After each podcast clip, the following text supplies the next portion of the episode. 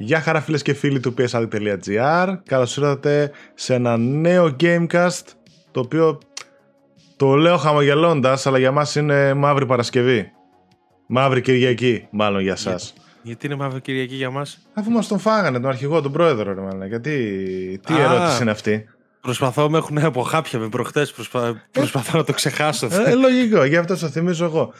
Μας έχουν φάει τον πρόεδρο. Έριχνε λεφτά Λε, στην ομάδα. Δύο βράδια, δύο μερόνυχτα δεν κοιμήθηκα με αυτή ε. την ιστορία. Δεν είναι ότι έπαιζα προς το, απλά για δεν μπορούσα να κοιμηθώ. Γι' αυτό είμαστε μαυροφορημένοι. Το σημερινό Gamecast θα είναι ένας φόρος τιμής, μια έτσι καταθλιπτική εκπομπή. Στον εκλειπώντα στον εκλειπώντα στον πρόεδρο. πρόεδρο. In Memorium. Α, λοιπόν, παιδιά, τι κάνετε? Ελπίζω να είστε όλοι καλά. Α, ευχαριστούμε που ρίξατε το κλικ σας και μας βλέπετε σε άλλη μια εκπομπή. Επισκεφτείτε το χορηγό μας μάρκετ είκοσι τέσσερα τελεία τζι αρ και αποφεληθείτε από δωρεάν μεταφορικά για τις gaming αγορές σας άνω των είκοσι πέντε ευρώ, βάζοντας στο καλάτι σας τον κωδικό πι ες έι τελεία τζι αρ. Έχουμε πολλά πραγματάκια να πούμε σε αυτή την εβδομάδα τελικά, όπου εκεί πάλι κλασικά μεσοβδόματα λέγαμε ε, δεν θα βγει εκπομπή, δεν θα βγει εκπομπή, σκάσαν αρκετά νεάκια και θα βγει εκπομπή. Νομίζω ε, είναι τελείως. Ναι, στην προηγούμενη εκπομπή μιλάγα μόνο για Xbox, τώρα θα μιλήσουμε μόνο για, για, για τα δικά μας. Μόνο ε, για τα δικά μας. Θα, θα πούμε δύο πράγματα, αντρίκια, ωραία. Τα του οίκου μας. Α, πάμε να ξεκινήσουμε όμως, επειδή θα είναι πρώτη Οκτωβρίου βγαίνει η εκπομπή, θα είναι η πρώτη εκπομπή του Οκτωβρίου, πάμε να πούμε όλες τις κυκλοφορίες του μήνα, βασικά όχι όλες, τις βασικότερες κυκλοφορίες του μήνα. Ε, ο λόγος σε σένα, φίλε Άλεξ. Ωραία, ωραία, λοιπόν. Ε, Εντάξει, ο Οκτώβριος έχει πάρα πολλές κυκλοφορίες, οπότε αξίζει λίγο να, το, να, το, να τις μαζέψουμε, γιατί δεν γίνεται αυτό το πράγμα. Ας πούμε, ξεκινάμε δύο τρεις Οκτωβρίου, έχει κάποιες μικρές ενδιαφέρουσες κυκλοφορίες. Uh, Bilkin's Folly, Disgaea εφτά, δεν ξέρω πώς λέγεται αυτό. Disgaea. Disgaea, ε, ιδέα δεν έχω. τρεις Οκτωβρίου έρχεται στο πι ες φάιβ το Scorn, το οποίο το ξέρουμε έγινε ντόρος αρκετός πέρυσι στο Xbox, βέβαια τελικά βγήκε μέτριο. Ε, The Lamplighters League επίσης τρεις Οκτωβρίου, είναι ενδιαφέρον αυτό. Mm-hmm. ε, Assassin's Creed μοιράζει πρώτη μεγάλη κυκλοφορία πέντε mm-hmm. Οκτωβρίου. Μεγάλη κυκλοφορία, πολύ μεγάλη κυκλοφορία, εννοείται έτσι κι αλλιώς. Ελπίζω πως θα έχουμε κάλυψη. ε, εν έιτς ελ είκοσι τέσσερα το ετήσιο στις έξι Οκτωβρίου. Μετά έχει πάρα πολλά έντες, έχει Long Gone Days στις δέκα Οκτωβρίου. Roblox ah. Το Roblox έρχεται δέκα Οκτωβρίου. Να δούμε τι θα γίνει και με αυτή την ιστορία. Εγώ εντάξει είμαι τελείως άσχετος. Ε, δεν νομίζω ότι δεν θα ασχοληθείς. Εντάξει. Έχει βέβαια κάποιες δημιουργίες πολύ ιδιαίτερες και εντυπωσιακές, αλλά οκ. Okay. Όχι, δεν θα ασχοληθώ. δεκατρείς Οκτωβρίου, δεύτερη μεγάλη κυκλοφορία, αν ρωτάς εμένα, είναι το Lord of the Fallen. Ναι, το οποίο ναι. φαίνεται πάρα πολύ ωραίο. Βγάζουν συνέχεια βίντεο, έχουν δείξει τα πάντα. Πάρα πολύ ωραίο φαίνεται και για μένα που δεν είμαι των Souls. Θα ήθελα να το παίξω. Αλλά οκ, okay, μπαίνει σε δεύτερη μοίρα. Και πολύ όμορφο φαίνεται τεχνικά. Πολύ όμορφο φαίνεται με Unreal Engine πέντε. Να δούμε, γιατί μέχρι τώρα ό,τι έχουμε δει από Unreal Engine πέντε κάπως αγκομαχάει να τη σηκώσει. Να δούμε εδώ αν γίνει κάτι καλύτερο. Ε, δεκαεφτά Οκτωβρίου Skull Island Rise of Kong. Ένα παιχνίδι το οποίο φωνάζει review δικό μου, γιατί φαίνεται τελείως μπάπα. Και το, το στείλα να πεθάνει προφανώς εκεί πέρα ανάμεσα στις κυκλοφορίες. Εδώ φύγαν άλλοι κι άλλοι και αυτός λέει εγώ θα κουνηθώ. Έχω ξαναπεί την εξής εκπομπή ότι από τα αγαπημένα παιχνίδια ever είναι το King Kong του πι ες δύο του Peter Jackson, και όταν είδα ότι βγαίνει Kong λέω κάτσε εδώ είμαστε, και αυτό είναι ένα top down, beat them up, ούτε αυτό δεν ξέρει τι είναι, τέλος πάντων, τέλος πάντων, εντάξει, μπορεί και γελάσουμε. Λοιπόν, Sonic Superstars, ίδια μέρα, εφτά Οκτωβρίου. Ε, και Slender, το τέτοιο βγαίνει, το Super Mario Wonder. Όχι, βγαίνει είκοσι μαζί με το Spider-Man. Ναι, αυτό, εκεί κοντά. Μπράβο, πολύ θυμόμαι. Κοντά, ναι. Δηλαδή, και... και Sonic και Mario, και μάλιστα για το Wonder πάλι επίσης λένε πολύ καλά λόγια για κάποιοι previews. Γιατί έχεις ακούσει ποτέ κακά λόγια για Mario? Καλά, οκ. Okay. Τέλος πάντων. Slender The Arrival, ένα παιχνίδι που έχει βγει στο πι ες φορ, βγαίνει τώρα δεκαετές update στο πι ες φάιβ με γραφικά και τέτοια. Εντάξει, οκ. Okay. Internet sensation τότε ο, ο Slender. Τώρα mm-hmm. ποιος τον θυμάται, δεν θέλω η ψυχή του. Endless Dungeon δεκαεννέα Οκτωβρίου. Gangs of Sherwood επίσης δεκαεννέα Οκτωβρίου. Αυτό είναι μάλλον σαν εκείνο το Hood, τα Outlaws and Thieves, αν το θυμάστε. Ναι, ναι. Έχει να κάνει με το Ρομπέρτο Δασόν και τα σχετικά. Το Remaster του Gargoyles, ίδια μέρα δεκαεννέα Οκτωβρίου. Ε, Hot Wheels δύο, Hot Wheels Unleashed δύο, το Turbocharged δεκαεννέα Οκτωβρίου. Οπότε πρόλαβαν αυτοί και βγάζουν και sequel. Ε, τι, από ό,τι είδα, εντάξει, ένα πασάρουμε εκεί πέρα, λίγα καινούργια, τέλος. Πολύ πιθανό. Ε, περνάω κάποιες μικρές κυκλοφορίες. The Gap δεκαεννέα Οκτωβρίου είναι ένα ενδιαφέρον walking sim με ωραία θέματα, αλλά το, αυτό το walking sim το είκοσι είκοσι τρία κάπως βαράει λίγο, χτυπάει λίγο άσχημα. Θα δούμε. Ε, ίδια μέρα, δεκαεννέα Οκτωβρίου, Agatha Christie, Murder on the Orient Express. Mm, το είχαμε αναφέρει αυτό. Και πάλι, ποαρό και αυτό. είκοσι Οκτωβρίου, καλησπέρα. Γεια σας. Marvel's, Marvel's Spider-Man δύο. Εντάξει. Wonder. Οκ, okay. Και Wonder εννοείται ίδια μέρα. Τεράστια μέρα για το gaming γενικότερα. Δύο αποκλειστικές σε δύο διαφορετικές πλατφόρμες, έτσι. Δύο μεγάλα αποκλειστικά για τον καθέναν. Να πούμε ότι παίζουμε ήδη, και όταν λέω παίζουμε ήδη εννοώ εσένα, δυστυχώς, ε, Spider-Man δύο. Θα τα πούμε δεκαέξι Οκτωβρίου στο embargo. Θα τα πούμε, παιδιά, μας απαγορεύεται να πούμε το οτιδήποτε, οπότε δεν θα καθέσω το παίξω ξυπνάκιας σου, ούτε σπόντες, ούτε τίποτα, δεν υπάρχει λόγος. δεκαέξι... Παίζω ένα παιχνίδι που ίσως είναι και πολύ καλό, αλλά δεν σας λέω ότι είναι πολύ καλό, ούτε ε, ποιος ε, παίζω. Ε, τα έχω ακούσει κάτι τέτοια σε μερικά podcast, αλλά όχι, εντάξει. Ε, δεκαέξι Οκτωβρίου. Είναι το embargo, είκοσι του μηνός κυκλοφορία, τέσσερις μέρες πριν δηλαδή θα βγουν τα reviews. Νομίζω ότι είναι πολύ καλός χρόνος. Μας έδωσε πάρα πολύ νωρίς τους κωδικούς η Sony. Μιλάμε για είκοσι πλας μέρες. Οπότε θα υπάρχει άπλετος χρόνος να παιχτεί έως και το εκατό τοις εκατό. Καλά, και... είκοσι πλας δεν είναι, δεκαοκτώ είναι, αλλά δεν θέλω να σε αγχώσω. Α, ναι, οκ, okay, εντάξει. ε, ενώ όταν το πήραμε και χτες, ξέρω εγώ, να κάνει ναι, μέρες. Okay. Αυτά. Ε, εννοείται, Spider-Man δύο, μεγαλύτερη κυκλοφορία του μήνα ε, για PlayStation fans. Just Dance είκοσι τέσσερα, κλασικά, είκοσι τέσσερις Οκτωβρίου, Cry Machina, δεν έχω ιδέα τι είναι, Metal Gear Solid Master Collection, εδώ θα κλάψουν μανούλες. Ανυπομονώ να παίξω στα τριάντα φρέιμς περ σεκόντ στο πι ες φάιβ το Metal Gear Solid. τριάντα φρέιμς περ σεκόντ, χίλια ογδόντα πι, θλίψη, vintage. Ε, τουλάχιστον να καλύπτει ολόκληρη την οθόνη μου, γιατί δοκίμασα να παίξω το πρώτο στο πι ες ένα και ήταν, ξέρεις, ναι, ναι, όχι, όχι. Κάτι τέτοια κενά γύρω-γύρω. Μόνο το έιτς ντι Remaster άμα ασχοληθείς. Ένα επίσης παιχνίδι που φωνάζει το όνομά μου ίδια μέρα, The Lord of the Rings Return to Moria, είκοσι τέσσερις Οκτωβρίου. Ε, ανάθεμα, δεν ξέρω τι ακριβώς απαιχθεί με αυτό. Αν από ό,τι ξέχασα, δεκαοκτώ Οκτωβρίου το Hellboy, απλώς ήταν, έφαγε αναβολή, ήταν για αρχές του μήνα, δεκαοκτώ Οκτωβρίου βγαίνει το Hellboy, το οποίο δείχνει πανέμορφο. Ναι, ναι, ωραίο. Φανταστικό, παιδιά. Επιστρέφουμε στο πρόγραμμά μας, είκοσι έξι Οκτωβρίου, Ghostbusters Rise of the Ghost Lord για το βι αρ, και ίδια μέρα το Journey to the Foundation, που είναι από, το, από τα Foundation του Asimov, τα βιβλία. Ε, Asimov βασικά, ο Asimov είναι Έλληνας. ε, Ghost Runner δύο, είκοσι έξι Οκτωβρίου, και αυτό αρκετά σημαντική κυκλοφορία δεύτερης γραμμής, θα πω εγώ, σχέση με τα υπόλοιπα. Ε, διάφορα indies και Alan Wake δύο, είκοσι εφτά Οκτωβρίου, η τελευταία πολύ μεγάλη κυκλοφορία του μήνα, εντάξει, αυτό δείχνει φανταστικό, έχω να πούμε και κάτι σήμερα γι' αυτό, έτσι, από νεάκια, αλλά νομίζω ότι έχουμε ψηθεί όλοι, είναι φανταστική πρόθεση που το έχουν κάνει και τα previews λένε τα καλύτερα. Ναι, ναι, δεν ξέρω τι μπορεί να πάει λάθος. Τεχνικά λένε next gen και πάει λέγοντας. Ε, και μετά τριάντα Οκτωβρίου κλείνουμε με, α όχι, έχουμε ένα eSports γιου εφ σι πέντε στις είκοσι εφτά Οκτωβρίου, okay, πρώτα για όποιον ενδιαφέρεται, okay. Και τριάντα Οκτωβρίου έχουμε δύο παιχνίδια, το Stray Souls, ένα horror το οποίο μπορεί να είναι και καλούτσικο, θα φανεί, και το Jassant της uh, Donut, εκείνο το climbing uh, παιχνίδι που mm-hmm. το είχε δείξει, πότε το έδειξε, τον Ιούνιο το είχε δείξει στα... στο σε, ε, σε ένα showcase, τέλος νομίζω πάντων. Στα Xbox το είχε δείξει. Μπορεί, ωραίο φαίνεται αυτό, γλυκούλι φαίνεται, ενδιαφέρον. Ναι, ναι. Παίζει να είναι και, και Game Pass, δεν θυμάμαι. Αυτό. Παίζει να είναι, ναι. Αλλά θα έλεγα πολύ καλός μηνάς. Προφανώς ξεχωρίζουν δύο τρία τέσσερα παιχνίδια μπαμ. Ναι, ακόμα ναι, και μετά τις αναβολές. Φανταστείτε πώς είχε πριν τις πολλές αναβολές που πήραν. Εγώ θα σου πω εντάχει ότι ο Οκτώβριος είναι ένας πάρα πολύ καλός μήνας για το PlayStation βι αρ δύο. Έκανε και έχει. Το blog κάποιες ανακοινώσεις, κάποια παιχνίδια που τώρα βγαίνουν τον Οκτώβρη.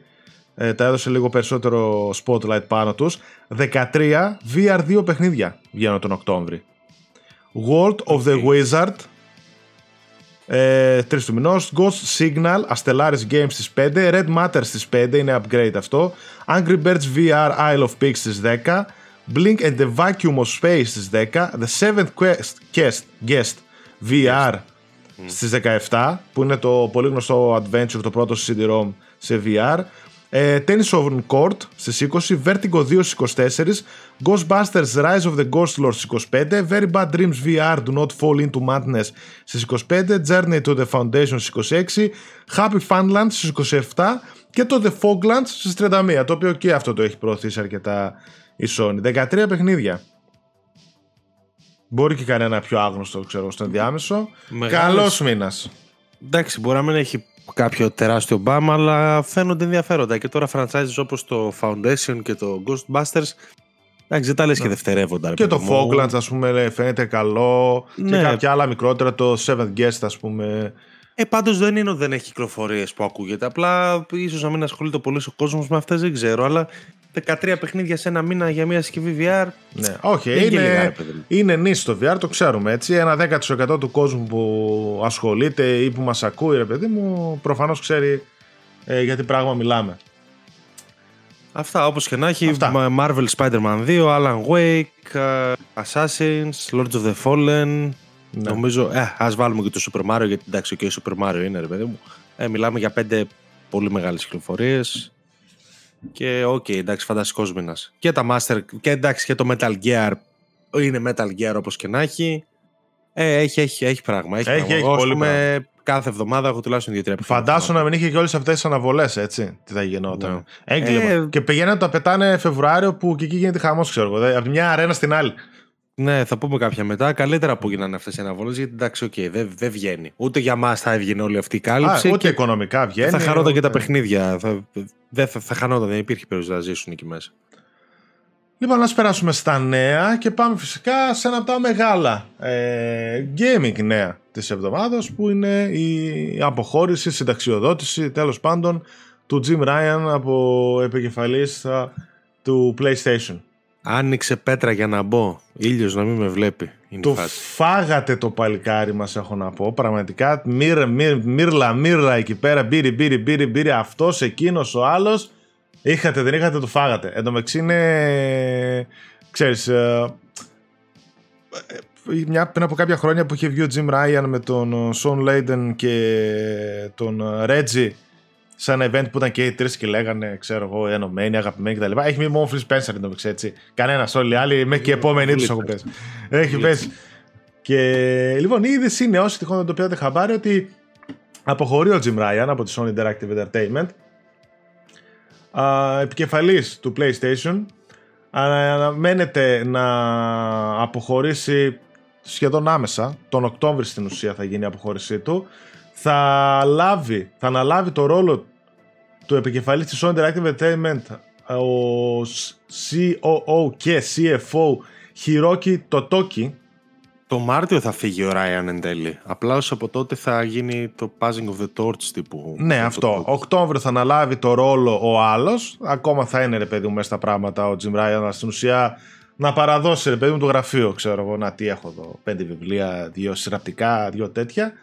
Και από τις πρώτη Απριλίου φεύγει, ο, δε, στην ουσία το, στο τέλος του οικονομικού έτους, ναι, ναι, ναι. φεύγει, συνταξιοδοτείται τελείως ο Jim Ryan και ο Totoki θα παραμείνει προσωρινός σι ι ο της Sony Interactive και κάποια στιγμή, συμβούλια, τι άλλο κτλ, θα πάρθει μια απόφαση για το ποιος θα γίνει μόνιμος νέος σι ι ο της uh, Sony Interactive Entertainment. Τάκης Λεμονής. Welcome, Τάκης Λεμονής, έχω να πω εγώ. Θα πούμε και κάποια ονόματα που παίζουν και ποια είναι όλη η φάση, θα το συζητήσουμε έτσι αρκετά. Ε, κάποιες δηλώσεις που βγήκαν είναι η δήλωση του Jim Ryan ότι μετά από τριάντα χρόνια ε, πορείας μέσα στη Sony πήρα την απόφαση να αποσυρθώ το Μάρτιο του είκοσι τέσσερα. Είχα την τύχη να έχω τη δουλειά που αγαπούσα σε μια πολύ ξεχωριστή εταιρεία, δουλεύοντας με υπόρρυχους ανθρώπους και απίστευτους συνεργάτες. Αλλά το βρίσκω εξαιρετικά δύσκολο να συμφιλειωθώ με την ιδέα να ζω στην Ευρώπη και να δουλεύω στη Βόρεια Αμερική. Φεύγω έχοντας το προνόμιο να εργάζομαι σε προϊόντα που άνοιξαν εκατομμύρια ζωές σε όλο τον κόσμο. Το PlayStation θα είναι πάντα μέρος της ζωής μου και αισθάνομαι πιο αισιόδοξος από ποτέ για το μέλλον της Sony Interactive Entertainment. Θέλω να ευχαριστήσω τον Yoshida-san που με εμπιστεύτηκε και ήταν ένας τόσο εμπιστοποιημένος και υποστηρικτικός ηγέτης. Ο Totoki επίσης ευχαρίστησε τον uh, Jim Ryan, τον επένδυσε μάλιστα για το εξαιρετικά επιτυχημένο ανασάρισμα του PlayStation πέντε. Βγήκε και ο Phil Spencer μαζί με κάποιους άλλους, είδα έτσι, από studios, κάποιους ε, άλλους έτσι ονόματα μέσα στη βιομηχανία. Τον πονηρό, ρε, ότι εδώ δεν μας αφήνει να ησυχάσουμε. Είδες έτσι που είπε για τη Fierce Leader εκεί πέρα, πέρα το ότι ήταν και ανταγωνιστής. Ας έχεις το γλέντι, έπρεπε να πει τρεις γενιές. Και ανταγωνιστής και συναγωνιστής, τέλος πάντων τον είπε, τον ευχήθηκε καλή τύχη σε ό,τι άλλο και αν κάνει στη ζωή του. Προφανώς όλα αυτά αναγνωρίζονται μεταξύ τους. Καταλαβαίνω ότι στα πλαίσια όταν κάποιοι είναι σι ι ο και τα μαχαίρια που βγαίνουν και τα βαμβάκια που βγαίνουν, όλα είναι μέσα στο παιχνίδι. Και έτσι, παιδιά, έχουμε την αποχώρηση του Jim Ryan, ο οποίος πάνω κάτω μένει ε, κοντά μια πενταετία, όπως μείνανε και οι προηγούμενοι. Οι προηγούμενοι όλοι μετά τον κουταράκι, ναι. Και οι προηγούμενοι όλοι μετά τον κουταράκι, δηλαδή δεν είναι ότι φεύγει σύντομα. Ε, πέρα από τον προηγούμενο, που ήταν ανάμεσα στο προηγούμενο σι ι ο, δεν θυμάμαι τώρα πώς το λέγανε. Είχε μείνει έκανα δύο χρόνια μονάχα αυτός μέχρι να έρθει ο Jim Ryan. Και ναι, όλοι οι άλλοι φύγανε πάνω κάτω στην α, πενταετία. Όλοι αυτοί που περάσανε, πολύ γνωστά ονόματα. Ο Jim Ryan, μεταξύ όλων αυτών που θυμάμαι και έχω ζήσει, ε, ήταν η πιο αμφιλεγόμενη φιγούρα. Κυρίως ανάμεσα στους gamers. Όχι τόσο ανάμεσα στους α, συνεργάτες του και αντιπάλους του ή οτιδήποτε. Εκεί πέρα... Αυτό που γίνεται στα social δεν έχει τελειωμό. Δηλαδή είναι σαν κάποιος να μας πήρε όλους και να μας είπε, παιδιά, αυτός κακός, αυτός καλός. Και ξαφνικά όλοι πανηγυρίζουν που έφυγε ο Ράιαν. Α, κακέ Ράιαν. Λες και... Λες και... Ξέρεις γιατί είναι αστείο. Γιατί κάποιοι, ας πούμε, θεωρούν ότι η Sony δεν θα έδινε ογδόντα ευρώ τα παιχνίδια της ή δεν θα ανέβαζε το Plus. Ναι, δεν, δεν ήταν αυτός. Ναι. Λες και ήρθε ο Ράιν και, και πήρε μόνος πρωτοβουλίες. Παιδιά, εγώ αποφασίζω, διατάζω. Πάρτα όλα ογδόντα γιατί μου αρέσει το χρήμα. Πάρτα εδώ, δώστα. Δεν, δεν λειτουργούν έτσι τα πράγματα. Δεν, επουδενή δεν μπορούν αυτά τα πράγματα να του χρεωθούν τουλάχιστον εκατό τοις εκατό. Δηλαδή, προς Θεού, το ότι έγινε άπληστη Sony, ναι, θα μπορούσε επικοινωνιακά να έχει δώσει μια καλύτερη εικόνα σε όλα αυτά. Αλλά μην τρελαθούμε τώρα. Δηλαδή του χρόνονται πράγματα τα οποία είναι απίστευτα. Ε, ε, ούτε εγώ το συμπάθω έτσι. Αλλά προτιμώ έναν σι ο ο, σι ο ο δεν είναι, ναι, που έχει την εταιρεία του στην πρώτη θέση μακράν σε σχέση με τον ανταγωνισμό, παρά κάποιον που τον έχει. Και ας μην μου, ας μην μου λέει αστεία κάθε πρωί που ξυπνάω, παρά να έχω έναν που, α, καλό παιδί, μας αγαπάει, είναι gamer. Και έχει παραδεχτεί εδώ και έξι μήνες ότι για αυτόν τελείωσε αυτή η γενιά κονσολών. Δηλαδή, έλα, εντάξει, μην τρελαθούμε, παιδιά. Αν το δούμε στεγνά οικονομικά και επαγγελματικά, φεύγει επιτυχημένος. Mm-hmm. Φεύγει απόλυτα επιτυχημένος. Ναι, το πι ες φάιβ θα τσουλούσε έτσι κι αλλιώς μετά την επιτυχία του πι ες φορ, αυτό είναι δεδομένο.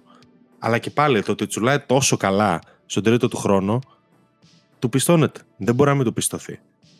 Και έκανε. Και Έκανε πράγματα για το brand και δεν έκανε μόνο τα τελευταία πέντε χρόνια, έκανε τα τριάντα χρόνια που είναι στο, στο PlayStation. Έτσι, πάντα ήταν μέσα στα πράγματα. Δεν ήταν ε, γραφιάς, κουβάλαγε τα νερά και ξαφνικά έγινε πρόεδρος. Ήταν πάντα σε θέση ισχύως. Απλά αυτό δηλαδή είναι αυτό. Άντε έφυγε ο, ο Βλάκας, έφυγε από εδώ, έφυγε από εκεί. Δεν το καταλαβαίνω. Λες και, λες και τον ξέρουμε προσωπικά, επειδή δεν βγάζει μια εικόνα.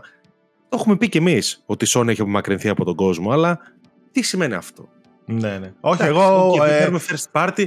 Το ότι δεν παίρνουμε first party και ότι πήραμε ένα καλό showcase φέτος είναι θέμα του Ryan. Αν δεν είναι έτοιμα τα studios, αν οτιδήποτε, αν. Μπορεί ναι, να είναι ένα ναι. λάθη που τα κουβαλάνε από τον Layden που λέω λόγο. Θέλω να σου πω ότι. Ναι, ναι. Ξέρεις πώς έχουμε φτάσει εδώ πέρα. Θα χρεώσουμε στο, στο Ryan ότι δεν έχει ανακοινώσει ε... Cyberpunk στο Ghost of Tsushima δύο. Εγώ νομίζω ότι. Τέλος πάντων και εμένα σίγουρα μου είναι λιγότερο συμπαθής από κάποιους άλλους προέδρους. Σίγουρα, που πέρασαν ναι, έτσι, δεν το συζητώ. Τεχνοκράτης, το, ε, το έγραψε πολύ ωραίο σου, λέει Μάρσταρ. Ο Jim Ryan, αυτό ήταν ένας τεχνοκράτης, ο οποίος, παιδιά, ήταν τριάντα χρόνια. Όπως και οι υπόλοιποι πρόεδροι που περάσαν. Δηλαδή και προηγούμενο ο Κοντέρα, αυτός που έκατσε δύο χρόνια μόλις, ε, που ήταν όλοι οι προηγούμενοι που περάσανε, ήταν καλοχημένοι μέσα από το PlayStation. Έτσι και ο Jim Ryan ήταν τριάντα χρόνια στο PlayStation. Ήταν αυτός που στην ουσία ανέλαβε και έχτισε το μέχρι και σήμερα ακλώνει κάστρο της Sony στο, στην Ευρώπη. Η Ευρώπη πάντα ήταν το ακλώνει κάστρο παγκοσμίως, έτσι. Ε, ακόμα και τώρα που έχει πέσει η Ιαπωνία, έχει ανέβει στην Αμερική, η Ευρώπη είναι σταθερή. Αυτό το έκτισε ο Jim Ryan και μέσω αυτού κατόρθωσε όταν ήρθε η ώρα του να κριθεί και να αναλάβει με, από το δύο χιλιάδες έντεκα και μετά να γίνει ο σι ι ο του PlayStation. Προφανώς είναι μια αμφιλεγόμενη φιγούρα γιατί κυρίως κλήθηκε να πάρει κάποιες αποφάσεις. Κάποιες ήταν δικές του, κάποιες ήταν μέσα από συμβούλους που αποφασίστηκαν κτλ. Τουλάχιστον στο όνομά του ε, πιστώνονται και χρεώνονται, οι οποίες α, δεν άρεσαν πολύ στον κόσμο.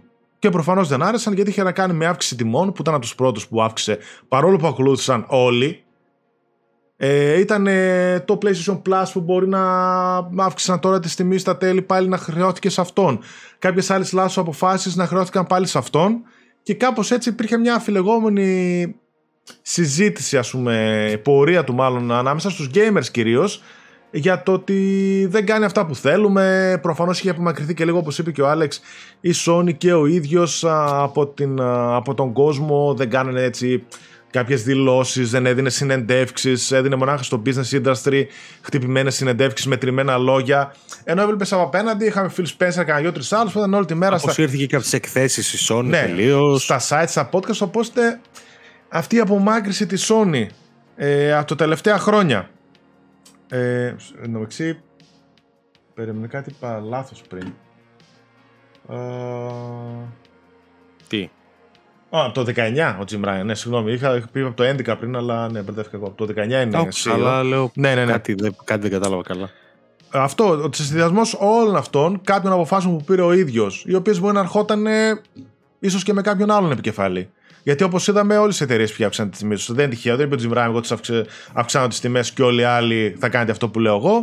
Προφανώς. Θα έρθει επόμενος ξαφνικά και θα μειώσεις τις τιμές παντού. Πάρτε τα αφεντικό, τρελάθηκε, πάρτε τα όλα. Προφανώς. Αλλά ακόμα και αυτά δικαιολογημένα να αφήσουν μια πικρή γεύση στο στόμα ε, των gamers, οι οποίοι τα πληρώνουν. Σίγουρα. Σίγουρα, έτσι. Όλη τη χρονιά τα λέμε. Εδώ είμαστε και για το Plus, τα πάμε και για τις αυξήσεις και για το βι αρ και για, για πολλές τιμολογιακές ε, πολιτικές. Ε, έχουμε διαφωνήσει και έχουμε φέρει ένσταση. Ναι. Και τέτοιες... όντως σε κάποια πράγματα μπορεί να έχει και ευθύνη. Έτσι. Ας πούμε, ναι, το ότι τραβήχθηκε η Sony από τις εκθέσεις κτλ. Σίγουρα έχει κάνει λάθη. Mm. Σίγουρα έχει κάνει λάθη, αλλά αφήνει τον brand στη νούμερο ένα θέση.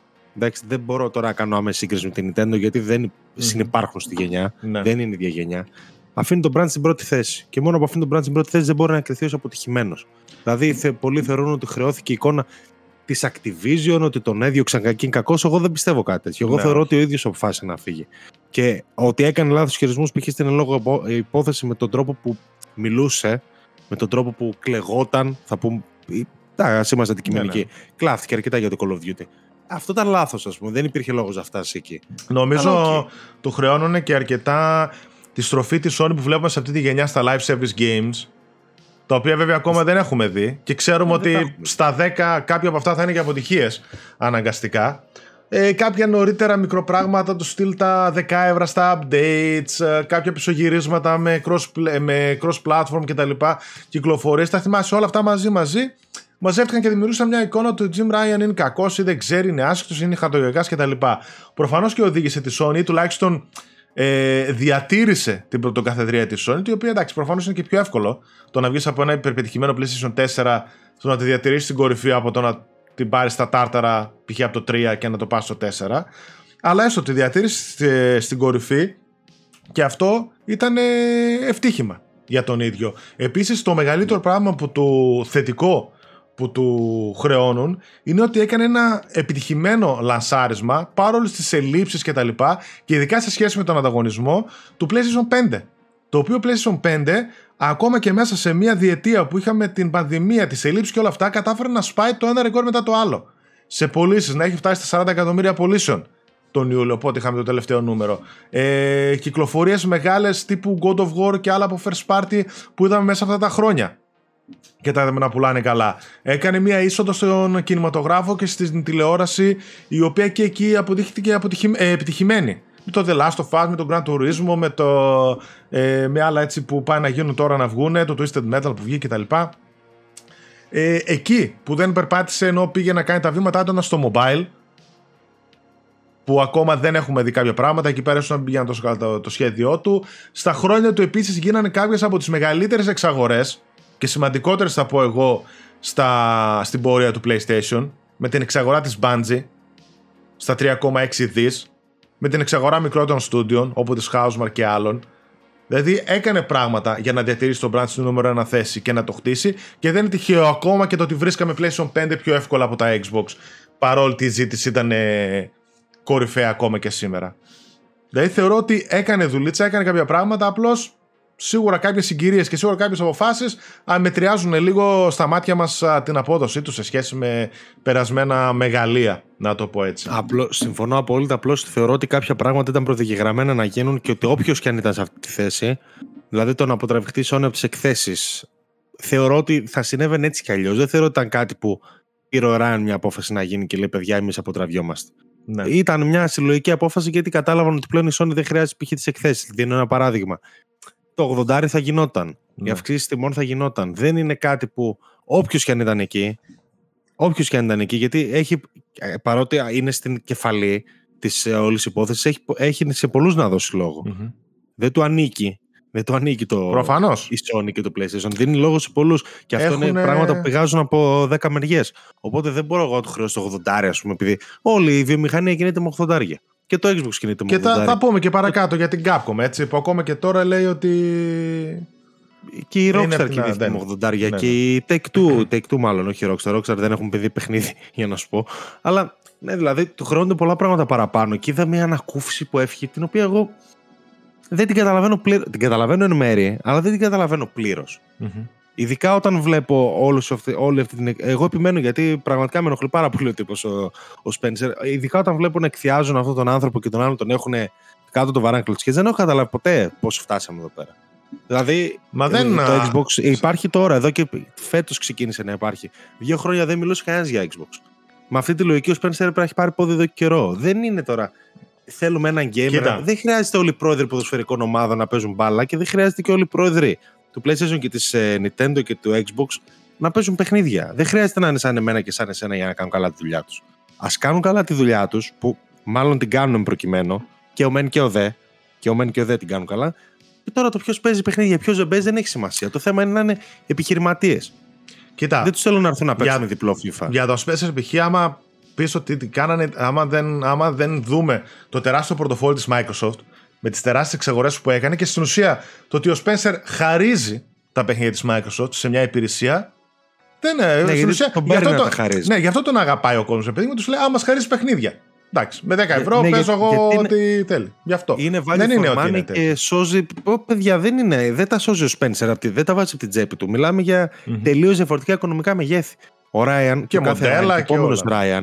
Δουλεύει με ό,τι έχει. Το ίδιο ισχύει για την Nintendo σε τεράστιο βαθμό. Όποιος και αν είναι στην Nintendo έχει το ίδιο θέμα. Δεν έχει απίθμενη τσέπη. Πάρτε, πάρτε, πάρτε και το είκοσι τριάντα θα κάνουμε απολογισμό και θα δούμε τι έγινε. Mm. Δηλαδή, το ότι δίνει κάποια πράγματα πιο φθηνά η Microsoft δεν σημαίνει ότι κάνει καλύτερη δουλειά το Spencer, σημαίνει ότι την παίρνει να το κάνει. Τέλος πάντων, εντάξει, μην μιλήσουμε πάλι για Microsoft. Απλώς ποτέ δεν κατάλαβα γιατί ο ένας είναι τόσο αγαπητός, αλλά δώσε κάνουν γκαλίτσα. Και ο άλλος είναι ο σιχαμένος. Ο, ε, ο άλλος βγαίνει και στα podcast, κάνει συνεντεύξεις, να φαίνεται ειλικρινής, παραμύθια λέει το μεταξύ ψέματα έχουν αποδειχθεί. Δεν με ενδιαφέρει. Okay. Δεν με ενδιαφέρει αν βγαίνει σε podcast, δεν με ενδιαφέρει.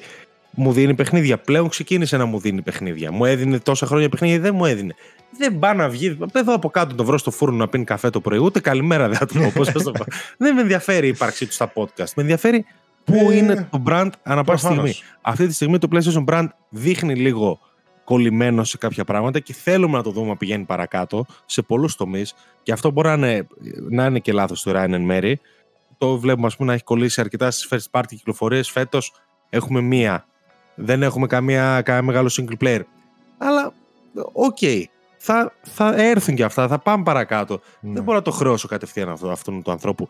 Αν η Naughty Dog ξαφνικά έχει χάσει την μπάλα με το The Last of Us Part τρία. Κοίτα, άμα σκεφτείς ότι και μια πενταετία που ήταν πρόεδρος αυτός, τα περισσότερα παιχνίδια μπορούν να κάνουν μια πενταετία και παραπάνω για να βγουν. Και κάπου, ακόμα και κάποιο που πήρε απόφαση δεν πρόκειται να τα δει. Κοίτα, γενικότερα το brand, εμένα, στα, για να του κλείνουμε και το θέμα κιόλας, το, τα, το brand γενικότερα η πορεία της τελευταίας πενταετίας, για μένα το highlight ήταν σίγουρα του Ryan το να κάνει το καλό λανσάρισμα του PlayStation πέντε, το οποίο επαναλαμβάνω παιδιά, είχαμε κάνει και ένα συγκριτικό και σε μια εκπομπή, ότι είχε από το καλύτερο λανσάρισμα σε ποικιλία και ποιότητα παιχνιδιών από κάθε PlayStation κονσόλα, λανσάρισμα, το πέντε, ε, και σαν κονσόλα φυσικά είναι πολύ καλή. Εκεί πέρα ας πούμε που σαν brand δεν έγιναν κάποιες, δεν έγιναν κάποιες καλές κινήσεις, δεν είχαμε το αντίκτυπο που θα θέλανε, ήθελα να πω. Ήταν π.χ. στο PlayStation βι αρ δύο, το που εκεί ας πούμε μπορεί να κριθεί σαν πρόεδρος ότι η κίνηση έκανε, ότι δεν έκανε τον αντίκτυπο που θα θέλαμε το βι αρ δύο, παρόλο ότι φαίνεται μια πολύ καλή εξαιρετική συσκευή κτλ. Τώρα ας πούμε με το Portal και με αυτά που βγαίνουν και αυτά είναι λίγο ότι φορούμενες κινήσεις με μόνο Wi-Fi streaming και κάτι άλλα ή με το cloud, κάποια πράγματα ακόμα δεν έχουμε δει, ίσως και μερικά πράγματα που έκανε να μην τα μάθουμε ποτέ και κάποια άλλα πράγματα να μην τα έχουμε δει ακόμα. Ε, Παρ' όλα αυτά, καλή συνταξιοδότηση, κατομμυριούχος προφανώς φεύγει ο άνθρωπος, να ξεκουραστεί και εκείνος, εμείς εδώ θα είμαστε να παλεύουμε. Ε, ποιος, ε, λίγα πραγματάκια, ποιος το διαδέχεται τώρα. Αυτός ο... Πριν, sorry, πριν πεις αυτό, απλώς επειδή, επειδή μου είχα ένα, ένα mini rant ναι, νιώθοντας ναι. στο μυαλό μου. Έχω τεράστια θέματα με πολλές επιλογές του Ryan. Απλώς έχω και τεράστιο θέμα με αυτή την, ε, αυτό το πράγμα που γίνεται από χθες. Το ότι έφυγε ο άχρηστος, γλιτώσαμε, κάναμε, ράναμε. Λες και γίναμε όλοι οικονομικοί αναλυτές. και, και οικονομικός αναλυτής να γίνεις, όταν βλέπεις ένα brand να πηγαίνει όσο τρένο πηγαίνει το PlayStation σε αυτή τη γενιά και στην προηγούμενη γενιά. Ακόμα και οικονομικός αναλυτής να είσαι, πάλι βλέπεις ότι κάτι έκανε καλά. Mm-hmm. Ό,τι έκανε λάθη έκανε. Απλά δεν, δεν πρόκειται ποτέ να συμφωνήσω με όλο αυτό. Το, το γλιτώσαμε, το κάναμε. Γιατί κάτσε να δούμε. Κάτσε να δούμε τι θα έρθει. Είναι ο επόμενος και τι ψάρια θα πιάνει. Προφανώς. Και αν βγαίνει σε podcast και αν δίνει παιχνίδια. Γιατί αν βγαίνει σε podcast και δεν μου δίνει παιχνίδια, άστον. Φίλους έχω, δεν θέλω φίλους. Πρόεδρο θέλω στον brand. Τέλος πάντων. Ε, ε, το ναι. σημαντικό είναι αυτό που λες στην ουσία, ότι αφήνει το brand πάνω σε μία. Κρίσιμη θα πω εγώ καμπή. Δηλαδή ναι μεν τα πάει καλά το brand και τα λοιπά, αλλά το αφήνει πριν δούμε κάποιο μεγάλο κύμα από first party κυκλοφορίες, πριν δούμε το μεγάλο κύμα από όλα τα game as a service παιχνίδια που έχουν υποσχεθεί και θα είναι και η στροφή στην ουσία που κάνεις σε αυτή τη γενιά η Sony, είτε τι θα φέρουν αυτά από ποιότητα, από κόσμο και από λεφτά ε, στην εταιρεία. Αφήνει την εταιρεία πίσω του λίγο πριν κλείσει, ίσως και θέμα ημερών, μηνών ελάχιστον, Το, η εξαγορά της ε, Activision Blizzard King από την ε, Microsoft. Δηλαδή το αφήνει πάνω σε μια κρίσιμη καμπή. Ο Τοτόκι, ο οποίος παιδιά θα, τον, ε, θα είναι ο προσωρινός σι ι ο, είναι ο δεύτερος σε ιεραρχία σε ολόκληρη τη Sony. Δεν μιλάμε μόνο για την ε, Sony Interactive Entertainment, μιλάμε για τη Sony Group. Δηλαδή μετά το Yoshida που είναι ο πρόεδρος σε όλες τη Sony, ο αντιπρόεδρος είναι ο Τοτόκι. Είναι δηλαδή πολύ μεγάλο κεφάλι, θα συνεχίσει να είναι αντιπρόεδρος του Sony, αλλά θα πάρει και όλες τις υποχρεώσεις της Sony Interactive Entertainment. Από κάτω είναι ο ίδιος που έλεγε βέβαια ότι η Sony δεν μπορεί να μείνει πίσω σε εξαγορές, ότι θα δώσουμε άλλα πόσα δις κτλ. Είναι υπέρ όλο αυτού, είναι σημαντικό κομμάτι. Τώρα ποιοι θα έρθουν μετά και θα γίνουν επικεφαλής της Sony Interactive Entertainment. Πολλοί λένε για διάφορους... Ε... αντιπροέδρους που υπάρχουν, κάνα δυο έτσι ονόματα που είδα που παίζουν. Έναν είναι ο Eric Lempel, ο οποίος είναι Senior Vice President Head of Global Marketing Sony Interactive Entertainment, και η Lynn Tao, η οποία είναι Senior Vice President Finance Corporate Development of Sony Interactive Entertainment. Α, να το δούμε. Κάνα δυο τώρα, κάτι που Herman Hust και τα λοιπά που ακούω, Λέιντεν πίσω και Βάλτε Ντράκμαν, βάλτε Ντράκμαν μέσα. Και η Ιωσίδα και αυτά, αυτή δεν πρόκειται παιδιά. Ο Ιωσίδας φαίνεται το τετέρι, ο Herman Hust developer δεν νομίζω θέλουν, σίγουρα θα θέλουν κάποιον πιο κουστούμάτο. Όλοι αυτοί έχουν δεκαετίες μέσα στη Sony και σίγουρα μάλλον κάποιον από αυτόν θα δούμε να έρχεται στα ίνια. Αυτά. Καλή συντάξη εδώ, καλά, καλά να περνάει. Λοιπόν, για να δούμε. Να πάμε παρακάτω, μιας και έχουμε πολλά νεάκια. Συνεχίζουμε με Sony. Θα έχουμε αρκετά νεάκια από την, για την εταιρεία. Φημολογείται μια μεγάλη κυβερνοεπίθεση σε βάρος της Sony. Ένα ransomware uh, group βγήκε και είπε ότι ε, μέχρι τις είκοσι οκτώ, αν δεν βρεθεί, νομίζω έχει περάσει είκοσι οκτώ και δεν είδα κάτι να γίνεται, ότι και καλά έχουμε σπάσει όλα, λέει, τα... Τι έλεγε? Όλα τα networks της Sony και έχουμε πάρει έξι χιλιάδες φακέλους, τι έλεγε και τα λοιπά. Μέχρι τις είκοσι οκτώ Σεπτεμβρίου, αν δεν μας α, πληρώσει η Sony, θα τα πουλήσουμε τα δεδομένα και τα λοιπά. Η Sony βγήκε απλά και είπε ότι το ερευνούμε το θέμα. Δεν έχει γίνει κάποια επίσημη ανακοίνωση ότι αν έχει γίνει όντως κάποια data breach, αν έχουν κλαπεί προσωπικά στοιχεία, κωδική καρτών κτλ. Θεωρώ ότι αν είχε γίνει κάτι τόσο μεγάλο θα υπήρχε σίγουρα μια ανακοίνωση. Βέβαια όσοι έχετε και two-step verification θα φαινότανε από εκεί. Ε, προς το παρόν δεν υπάρχει κάποια επίσημη ενημέρωση το τι είναι αυτά τα αρχεία, αν όντως έχουν κλαπεί από τη Sony Group, και αν όντως είναι κάποιο μεγάλο χακάρισμα όπως είχε γίνει το δύο χιλιάδες έντεκα στο πι ες εν. Και δεν φαίνεται να μας έχει επηρεάσει και κάπου, δεν φαίνεται να φτάνει σε εμάς αυτό το πράγμα. Ναι. Καθόλου. Προς το παρόν δεν μας έχει ακουμπήσει. Ναι. Και ελπίζω να, και ελπίζω να μείνει έτσι. Τότε το δύο χιλιάδες έντεκα, παιδιά, το πι ες εν το θυμάμαι πολύ καλά, είκοσι μία μέρες είχε πέσει. Είχαν βγει μετά η Sony, είχε ζητήσει συγγνώμη μπροστά στους δημοσιογράφους εκεί πέρα, καν σχηράει κτλ. Είχαν δώσει και κάποια παιχνίδια δώρο, έτσι για. Ε, τέλος πάντων, για συγγνώμη στους παίχτες. Είχε κυκλοφορήσει τότε. Ποιο είχε κυκλοφορήσει? Το Socom. Είχε βγει το Socom, το οποίο ήταν ε, online και πφ, βγήκε και είχε πέσει το πι ες εν, ξέρω, δεν μπορούσε να παίξει κανένας. Και μετά δεν ξανά ήταν Socom. Αυτά. Από εδώ δεν έχουμε κάτι νεότερο. Ρωτάνε κάποιοι παιδιά στα σχόλια, παιδιά, κάτι επίσημο και κάτι μεγάλο να φαίνεται. Δεν νομίζω, θα γίνει αρκετό σούσουρο. Ένα καινούργιο σύστημα για reviews ενσωματώνει η Sony στο PlayStation Store. Όποιος το έχει... το βλέπω ήδη να τρώει. Άμα ψάξεις λίγο, τρώει λίγο ήδη κράξιμο. Δηλαδή πάνε όλοι και κάνουν ό,τι τους φανεί. Ό,τι του φανεί, φανεί.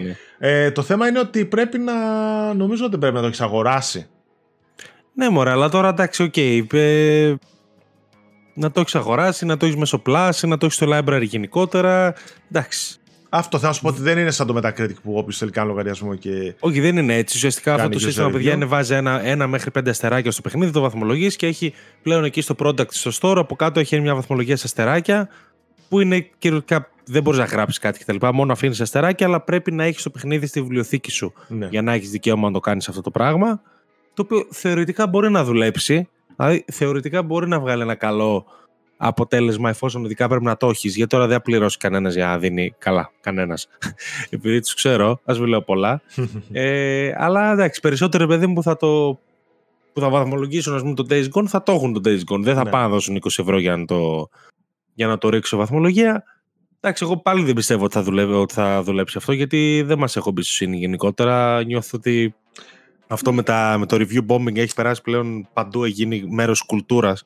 Ναι, αλλά εντάξει, τώρα δίνει κάποιος μεγάλη βαρύτητα σε ένα τέτοιο σύστημα? Όχι, αλλά. Δηλαδή θα, θα πει ο άλλος, θα δει. Ναι, οκ, okay, άμα μπεις κάπου ένα... και δεις δύο-τρία αστέρια, την ψηλιάζεις τη δουλειά, έτσι, και στο store, ας πούμε. Και ένα χρήσιμο εργαλείο, ας πούμε, εσύ πιστεύεις το The Last of Us Part δύο θα, είναι, θα έχει καλή βαθμολογία. Θέλω να σου πω ότι. Ναι. Αξί είναι λίγο και αυτό επίφοβο, γιατί πολλοί το πήραν και το μίσησαν, ναι, στην πορεία. Ναι, αλλά άμα το πήραν και το μίσησαν, θα βαθμολογήσουν ανάλογα. Δεν μπορείς να πεις ότι αυτό είναι άδικο. Κατάλαβες τι θέλω να σου πω. Αλλά εγώ θα το πω γιατί είμαι κομπλεξικός, αλλά θέλω να σου πω ότι. Ναι, θέλω να σου πω ότι δεν, θα είναι, δεν είναι τόσο. Πλήρωσαν, έχουν άποψη. Αυτό, πλήρωσαν, έχουν. Δεν μ' άρεσε, έχω άποψη, το βάζω δύο τρία αστέρια στα πέντε, ξέρω εγώ. Δεν είναι σαν το Metacritic που είναι ανοιχτό και πάει ο άλλος για την πλάκα του ή οτιδήποτε, ναι, ξέρω εγώ. Ας πούμε, πιο έφαγε review bombing γιατί δεν τους αφήνουν στη Ρωσία, δεν τους αφήνουν να παίξουν online στη Ρωσία. Το Mortal Kombat, το Mortal Kombat νομίζω. Ναι, το Mortal Kombat έχει φάει review bombing επειδή δεν τους αφήνουν να παίξουν online στη Ρωσία. Του έχουν κόψει την πρόσβαση online και έχουν πάει όλοι οι Ρώσοι και το έχουν κατεβάσει, το έχουν κάνει κόκκινο. Το έχουν διαλύσει. Μάλιστα. Οπότε ναι, οκ. Okay. Απλά ε, ναι, θα είναι... μπορούσε να δουλέψει ένα τέτοιο συστηματάκι. Απλό, απλά δεν είμαστε ούτε για εκεί, δεν ξέρω. Για πουθενά δεν είμαστε. Θα το δούμε. Θα το δούμε με τον καιρό, κάτσε να δούμε, μην τυχόν και ομαλοποιηθεί και δουλέψει. Ε, κοίτα, εμένα μου αρέσει λίγο το Steam έτσι πως έχει. Που βγάζει, σου βγάζει και μέσο όρο και άλλα στατιστικά και positive και, όμως, και ας πούμε, ο βι εμ τα λοιπά. Το Starfield και... έγινε, έχει γίνει το χειρότερο rated παιχνίδι της Bethesda. Εντάξει, αυτοί που το βαθμολογούν τα έχουν παίξει όμως. Σου λέει μάλιστα, όταν αφήνεις review σου λέει πόσες ώρες το έπαιξε κάποιος. Δηλαδή άμα δεις και ένα review το οποίο είναι χάλια και λέει το έχει παίξει μια ώρα, μισή ώρα, ξέρω εγώ, ε, κάπου την ψηλιάζει τη δουλειά, λες κάτι σε μια ώρα τι κατάλαβε ο άλλος. Εντάξει, οκ, okay, ναι. Είναι δηλαδή ακόμα πιο αναλυτικό. Πάμε στο πι ες Plus. Ανακοινώθηκαν τα πι ες Plus Essential παιχνίδια Οκτωβρίου. Είχαν διαρρεύσει βέβαια λίγο νωρίτερα. Και για τον uh, μήνα Οκτώβριο το πρώτο tier έτσι, του πι ες Plus θα μας δώσει τα The Callisto Protocol για πι ες φορ, πι ες φάιβ, Farming Simulator είκοσι δύο και Weird West. Και τα τρία παιχνίδια πι ες φορ, πι ες φάιβ. Ωραία. Εντάξει. Ε... προσθήκες λογικές, δηλαδή είναι από τα λεγόμενα παιχνίδια που έχω πει πολλές φορές ότι το Plus καλό είναι να δίνει τέτοια παιχνίδια αντί να δίνει τριπλέ, ας πούμε, με την έννοια ότι είναι πιο χρήσιμες κατά κάποιο τρόπο. Το καλό στο πρώτο καλό, ας πούμε, το περίμενε πάρα πολλοί κόσμος να το παίξει χωρίς να το πληρώσει. Περισσότερο από όσο περίμενε, ας πούμε, ένα Horizon, ναι, λέω εγώ τώρα. Ε, εγώ έχω παίξει και το καλό και το Good West, τα είχα βάλει και τα δύο έξι έξι και μισό. Βέβαια είναι και τα δύο περιπτώσεις παιχνιδιών που μετά από λίγο καιρό έφτιαξαν κάποια πράγματα. Δηλαδή πλέον μπορεί να ήμουν να, να τα παιχνίδια που θα τους έβαζα εφτά εφτά και μισό. Mm-hmm. Ε, δηλαδή, ειδικά ας πούμε το Weird West έβγαλε μια πι ες φάιβ Definitive Edition, δεν ξέρω πώς για άλλο τι λένε, η οποία βελτιώνει πολλά από τα αρχικά παράπονα που είχα. Είναι ενδιαφέρουσες προσθήκες, είναι παιχνίδια που θα παίξεις και εγώ πιστεύω θα ευχαριστεί πολλοί κόσμος και τα δύο. Το Weird West, για όσους δεν ξέρουν, είναι ένα αρ πι τζι isometric έτσι από πάνω, ρε παιδί μου, με πολύ ιδιαίτερο concept και πολύ ωραίο concept, αγριαδύση με βαμπύρ και λικανθρώπους. Ωραίο, ενδιαφέρον, απλά δεν μου δηλητούρισαν κάποια συστήματά του. Είχε και bugs, day one bugs.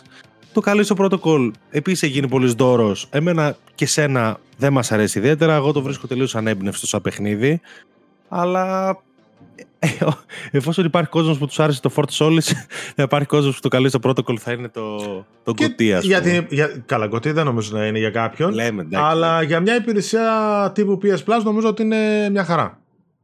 Να μπει κάποιος να αλλά... το παίξει σε εισαγωγικά τζάμπα, ξέρω εγώ. Ναι, απλώς θα πρέπει να είναι μια χαρά και χωρίς την υπηρεσία. Δηλαδή, ήδη το παιχνίδι, το παιχνίδι εντάξει, έχει πολύ αποτυχημένη πορεία να το σκεφτείς. Δηλαδή, έχει δέκα μήνες στην αγορά, ήδη μπαίνει σε υπηρεσία, ναι, και ήδη πουλιέται εδώ και κανένα δίμηνο είκοσι ευρώ. Ναι. δεκαπέντε και είκοσι ευρώ. Δηλαδή, είναι φοβερό πόσος κόσμος το αγόρασε, ναι, τώρα και τώρα τραβάει τα μαλλιά του επειδή το δίνει τζάμπα. Εντάξει, δεν είναι κακό παιχνίδι. Για μένα δεν είναι και καλό παιχνίδι.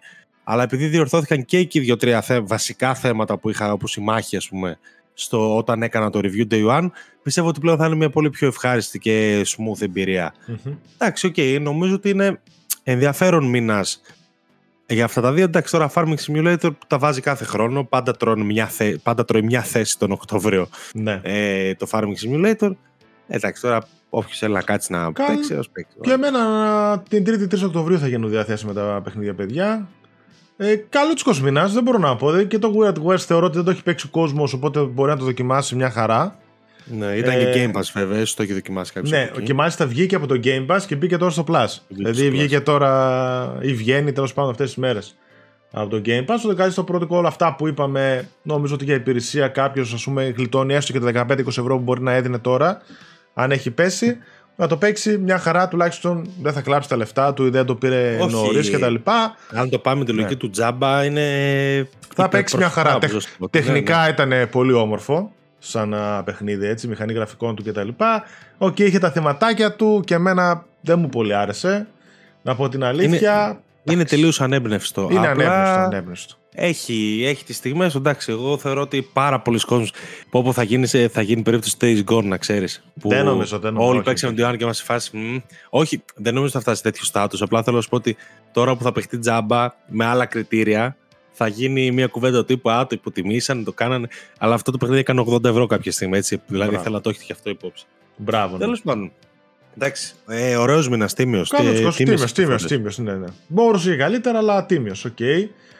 Ε, ένας από τους α, πιο δημοφιλείς indie τίτλους καταφτάνει Day One στην PlayStation Plus Extra και Premium συνδρομή, το Teardown.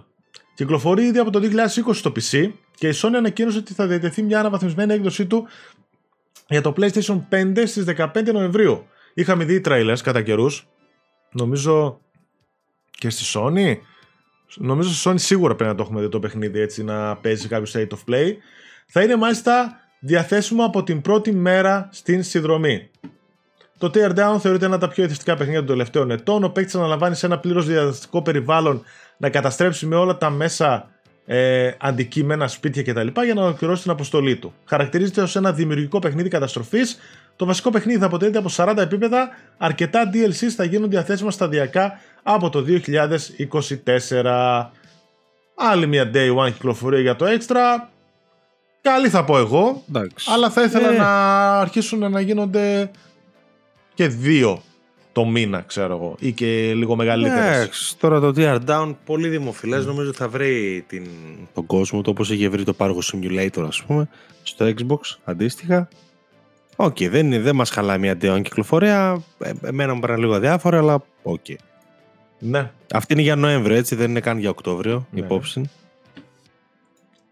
Ανακοινώθηκε και επίσημα το Horizon Forbidden West Complete Edition. Εντάξει, το στοίχημα το έδινε ένα μηδέν τρία, ξέρω εγώ. Sony, ευχαριστώ. Τη μέρα που αγόρασα τον Burning Shores. Όχι ότι με πειράζει, δεν ξέρω, αλλάζει κάτι, αλλά θέλω να σου πω ότι Εντάξει, δεν θα ήταν το ίδιο γιατί θα πρέπει να πληρώσεις μετά πολύ παραπάνω για να πάρεις την κοπή. Ενώ, ενώ αυτή τη στιγμή δεν έχω πληρώσει το βασικό παιχνίδι. Ε, πάντως ήταν όντως το επόμενο παιχνίδι που θα ερχόταν στο πι σι, ήταν λογικό, η κυκλοφορία γίνεται και για αυτό. Δηλαδή, βασικά πλέον είναι ξεκάθαρο ότι στη διετία, γιατί Οκτώβριο βγαίνει, έξι Οκτωβρίου βγαίνει για πι ες φάιβ και early δύο εικοσιτέσσερα βγαίνει για πι σι. Mm-hmm. Σημαίνει ότι στα δύο χρόνια μπαμ. Από την, κυκλοφορία στο, από την πρώτη κυκλοφορία θα πάει στο πι σι. Το οποίο, η οποία διετία πλέον φαίνεται να είναι στάνταρ-στάνταρ. Yeah. Ε, εκτός φαντάζομαι μικρότερων κυκλοφοριών ή ελαχίστων περιπτώσεων.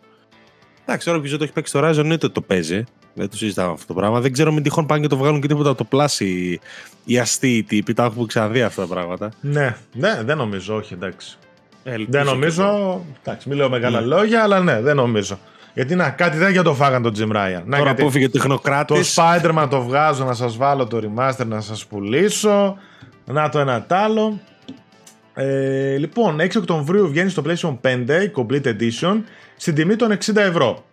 Ε, αρχές του δύο χιλιάδες είκοσι τέσσερα θα βγει στο πι σι και μέσα θα περιλαμβάνει το Horizon Forbidden West, Burning Shores ντι ελ σι, Digital Soundtrack, Digital Artbook, Horizon Zero Dawn Volume ένα, The Sunhawk Digital Comic Book, in-game items, ok, κάποια εκεί πέρα διάφορα, και in-game αντικείμενα που τα ξεκλειδώνονται μέσα από το story progression, έχει διάφορα packs κτλ. Επισκεφτείτε το fixerlab.gr, το ηλεκτρονικό εργαστήριο επισκευών τεχνολογίας με δώδεκα χρόνια εμπειρίας σε παντός είδους ηλεκτρονικών επισκευών για τις κονσόλες σας, χειριστήρια, κινητά, tablets, laptops και πι σις. Εμπιστευτείτε στο Fixerlab της συσκευής σας, ενημερωθείτε για τη βλάβη και το κόστος της επισκευής στις καλύτερες τιμές της αγοράς και με σέρβις υψηλών προδιαγραφών. Εμένα αυτό που μου έκανε έτσι την α, καλή πρώτη εντύπωση ήταν ε, ότι το κοστολογούν εξήντα ευρώ για το ναι, PlayStation πέντε, νομίζω και μαζί για το, ντι ελ σι, μια χαρά. Το Steam και τα λοιπά, που δεν είναι τα ογδόντα ευρώ που θα θεωρούσα καρφωτό. Και μάλιστα εδώ πέρα να σου πω και την αλήθεια, θεωρώ ότι ίσως και η ίδια η Sony λίγο να μαλάκωσε, να διάβασε κανένα δύο-τρία σημάδια των καιρών και να άλλαξε λίγο την πολιτική της. Το, το δωμάτιο που λένε. Μπράβο, μπράβο. Ναι, γιατί εκεί ογδόντα ήταν το The Last of Us, το remake και τα λοιπά. Ναι, ογδόντα το Returnal, το οποίο το θεωρώ και εγώ ότι το αδίκησε αρκετά. Το εννοείται. Το ογδόντα το remake. Δηλαδή θεωρώ ότι ε, αν ήταν τύπου εξήντα ευρώ αυτές οι κυκλοφορίες, ε, θα, θα ήταν πολύ καλύτερη η πορεία τους. Δηλαδή και εξήντα ευρώ τώρα το Horizon, ας πούμε, και σε μια έκπτωση αύριο μεθαύριο θα παίξει στα σαράντα. Στα τριάντα κάτι, ας πούμε, και τα λοιπά. Αυτή την τιμή θα έπρεπε να παίζουν. Είναι μια χαρά. Στο πι σι κιόλας δεν έχουν συνηθίσει το ογδόντα καθόλου. Δηλαδή τα πιο ακριβά παιχνίδια ήταν τη Sony μακράν mm-hmm. και χτυπούσε αυτό το πράγμα πολύ τώρα. Το Returnal ογδόντα ευρώ. Ένα παιχνίδι που δεν έπρεπε να κάνει του πι ες φάιβ ογδόντα ευρώ, έτσι. Χωρίς να μειώνω την αξία του, είναι παιχνιδάρα, αλλά τα έχουμε ξαναπεί ότι ε, τέτοια νέα άι πι μην τα στέλνεις για σκότωμα, μην τα στέλνεις σαν πρόβατα στη σφαγή. Ε, μακάρι να είναι λίγο δείγμα των καιρών αυτό μαζί με το Helldivers δύο που θα είναι σαραντάρι. Μπράβο, και αυτό επίσης. Μακάρι. Ήθελα να πω ναι. ότι ίσως σε συνδυασμό όλων αυτών κάπως κάτι να έχουν λίγο. Όχι, ε, αλλά λίγο case by case. Μήπως αυτό, λίγο... αυτό. Case ναι, by κάπως... case να το βλέπουν. Που αυτό το είναι σκόψη. Και το λογικό. Ναι, ναι, ναι. ναι. Ε, δεν μπορεί τώρα το Helldivers και το Horizon παιχνίδι διετίας να κάνει ως το επόμενο μεγάλο God of War. Ναι. Είναι ακραίο. Καλή τιμολόγηση είναι. Ναι. Πιστεύω θα περπατήσεις στο πι σι που, που λες και εσύ, δανέζομαι τη φράση σου. Θέλω να δω και. Γιατί και στο πι σι ξέρεις και με τις μεγάλες κάρτες γραφικών και τα λοιπά, γιατί είναι ένα εντυπωσιακότατο παιχνίδι. Ε, το Horizon, ναι. ότι εκεί μπορεί να έχουν κάνει παπάδες, ας πούμε, με βελτιώσεις ε, και τα λοιπά που μπορεί να έχει. Ο πρόεδρος της Capcom μου λέει θεωρεί χαμηλές τις τιμές των σύγχρονων παιχνιδιών. Ο Χαροχί Χίρο Τσουγιμότο της Capcom. Uh, σύμφωνα με τον ίδιο, το υψηλότερο κόστος των σύγχρονων παραγωγών δεν αντικατοπτρίζεται στις τιμές, δεν αντικατοπτρίζεται στις τιμές των παιχνιδιών. Προσωπικά θεωρώ ότι οι τιμές των παιχνιδιών είναι πολύ χαμηλές. Το κόστος ανάπτυξης είναι περίπου εκατό φορές υψηλότερο από ό,τι ήταν στις μέρες του Famicom, εν ι ες δηλαδή, αλλά η τιμή του software δεν, αυξε, δεν έχει αυξηθεί τόσο πολύ. Υπάρχει επίσης ανάγκη να αυξηθούν οι μισθοί, προκειμένου να προσελκύονται ταλαντούχοι άνθρωποι. Δεδομένου ότι οι μισθοί αυξάνονται σε ολόκληρη βιομηχανία στο σύνολό της, νομίζω ότι η επιλογή της αύξησης της τιμής του προϊόντος είναι μια υγιής μορφή επιχειρηματικής δραστηριότητας. Επιθυμίζουμε πως η Capcom είναι ένας από τους ελάχιστους publishers που δεν έχει προβεί ακόμη στην αύξηση της τιμής στα ογδόντα ευρώ. Μάλλον όμως κατά εκεί βαδίζει. Επίσης η Capcom ο ίδιος είπε στην ίδια συνέντευξη ότι είναι αρνητική, αρνητική κάθετα αρνητική σε οποιαδήποτε πρόταση εξαγοράς, γιατί έχει ακουστεί το όνομα της Capcom στο παρελθόν. Ναι, και για το PlayStation, βέβαια, και για την Microsoft. Ναι, βέβαια δεν τους έκανε κανένας πρόταση για... Καλά, δεν ξέρουμε εμείς τουλάχιστον. Δηλαδή αρνήθηκε μια πρόταση που δεν υπάρχει. Κάτι έτσι θα κάνω κι εγώ με τον εαυτό μου. Αλλά ε, εντάξει, οκ, okay, καλό αυτό. Δεν θέλουμε την Capcom σε καμία περίπτωση να εξαγοραστεί. Γενικότερα φτάνει με τις εξαγορές, θα πω εγώ. Ας κάνουμε και κάτι άλλο. Εδώ όσον αφορά τις τιμές των παιχνιδιών, αντικειμενικά δεν έχει απόλυτο άδικο. Υπό την άποψη του ότι όντως δεν έχουν αυξηθεί οι τιμές σε σχέση με τότε. Νομίζω το έχουμε ξαναπεί αυτό το πράγμα. Τα παιχνίδια τότε ήταν ακριβά και αναλογικά ήταν και ακριβότερα. Ναι, ανά πολλές περιπτώσεις. Αναλογικά ήταν ακριβότερα, βέβαια. Ε, και ότι το κόστος έχει αυξηθεί πάρα πολύ, επίσης το ξέρουμε, έχει ξεφύγει. Βέβαια, έχει ξεφύγει και σε περιπτώσεις στις οποίες δεν δικαιολογείται, όπως πούμε το καλή στο πρωτόκολλο που έκανε τριακόσια εκατομμύρια. Οπότε και αυτοί θα έπρεπε λίγο να είναι πιο φιδωλοί με το τι χαλάνε. Αλλά δηλαδή, αντικειμενικά από μια καθαρά οικονομική σκοπιά δεν έχει απόλυτο δίκιο. Αλλά εντάξει, το θέμα είναι πού θα φτάσουν. Δηλαδή, το gaming πλέον υποτίθεται γίνει προσβάσιμο για όλους. Δεν είναι προνόμιο λίγων που ήταν στα early ενενήντα και έπαιζαν μια κονσόλα να γειτονιά και μαζευόταν δώδεκα άτομα και έβλεπαν έναν να παίζει. Yeah. Δηλαδή, πλέον δεν είναι ίδιος ο κόσμος και οι συνθήκες για να μπορείς να πεις ότι να ανέβουν κι άλλο τα παιχνίδια. Ήδη ανέβηκαν. Και πού θα φτάσουν κιόλας στο, ναι. στο κάτω-κάτω. Αυτό που λες ισχύει, γιατί το έχουμε πει και εδώ αρκετές φορές, ότι αν βάλουμε τον πληθωρισμό μέσα, ένα παιχνίδι του Super Nintendo μπορεί να έκανε εκατόν είκοσι ευρώ. Ναι. Έτσι, με σημερινό πληθωρισμό κτλ. Τότε. Δηλαδή, φανταστείτε τώρα κάποιος να πάει να πάρει ένα παιχνίδι εκατόν είκοσι ευρώ που συγχρόνουν κάτι Super Ultimate και δεν ξέρω εγώ πλέον κάτι έχει χρεώσεις. Ε, φυσικά και ανέβηκαν οι τιμές από τα εξήντα στα εβδομήντα και στα ογδόντα ανάμεσα στις γενιές. Αλλά οκ, okay, έχει ένα δίκιο. Δεν αντιλέγω να αυξηθούν και οι τιμές όπως αυξάνονται και σε οποιαδήποτε άλλα προϊόντα ε, βασικά και μη. Αλλά νομίζω ότι η βιομηχανία έχει μπει σε μία λούπα, από την οποία τώρα δυσκολεύεται να ξεφύγει. Έχει μπει στη, μία, στη λούπα το στυλ ότι κάθε επόμενο μου παιχνίδι θα είναι μεγαλύτερο, αρτιότερο, καλύτερο, φανταχτερά γραφικά, περισσότερες ώρες ε, gameplay, θα κάνει και αυτό, θα κάνει και εκείνο και θα πετάς και θα κολυμπάς και χίλια δύο πράγματα, με αποτέλεσμα να αυξάνονται πάρα πολύ τα κόστη, να έχουμε φτάσει κάθε παιχνίδι πλέον να κοστίζει εκατό, διακόσια, τριακόσια, τετρακόσια εκατομμύρια. Και μετά αυτά δυσκολεύονται πάρα πολύ να τα πάρουν πίσω. Γιατί ακόμα και ο κόσμος που παίζει σε κονσόλες και σε πι σι, θα πω εγώ, θεωρώ ότι έχει φτάσει ένα τέλμα. Δηλαδή δεν είναι αυτή η αρθρώα ε, προσέλευση εκατομμυρίων νέων παιχτών κάθε φορά στις κονσόλες ή οτιδήποτε. Βλέπουμε ότι πάνω κάτω τα νούμερα είναι τα ίδια που πουλάνε τα παιχνίδια. Τα νούμερα δεν είναι τα ίδια πάνω κάτω που πουλάνε οι κονσόλες εδώ και πόσες γενιές. Έχει επεκταθεί το gaming, ναι, σε εκατομμύρια δισεκατομμύρια παιχτών, αλλά έχει επεκταθεί με το mobile και άλλα πραγματάκια. Δηλαδή δεν είναι ότι ξαφνικά το Resident Evil το επόμενο θα πουλήσει πέντε εκατομμύρια επειδή το PlayStation πέντε πουλήσει εκατόν πενήντα. Πάνω κάτω στα ίδια θα πουλήσει, τα ίδια θα πουλήσει και το PlayStation. Ε, οπότε έχουν μπει σε μια λόπα την οποία δεν μπορούν τώρα να τη σπάσουν. Σου λέει πώς θα κάνουμε πίσω ή πώς θα δώσουμε μικρότερες εμπειρίες και κάτι άλλο, και θα βγουν όλοι και θα πούνε τι, παιχνίδι μόνο δέκα ώρες. Να μου ξέρετε, τι, το Resident Evil οκτώ πώς ήταν, έξι ώρες, ξέρω εγώ, παιχνίδι, κάτι τέτοια. Καλά, τώρα το λέει Capcom αυτό, η οποία ναι. Capcom ε, ζει από remakes εδώ και δέκα χρόνια και πουλάει τώρα ναι, εβδομήντα ευρώ το τετράωρο Resident Evil τρία. Οπότε ναι, okay. Ας μην λένε και πολλά. Γι' αυτό πέρα δηλαδή. Αδιαφυσβήτης ποιότητας, ας πούμε, που ήταν το Resident Evil τέσσερα, που εγώ τρελαίνομαι, είναι τον κωτή μου φέτος mm-hmm. προς το παρόν. Ε, οκ, okay, δηλαδή τα βγάζεις τα λεφτά σου πίσω με άλλους τρόπους. Δεν χρειάζεται να. Mm-hmm.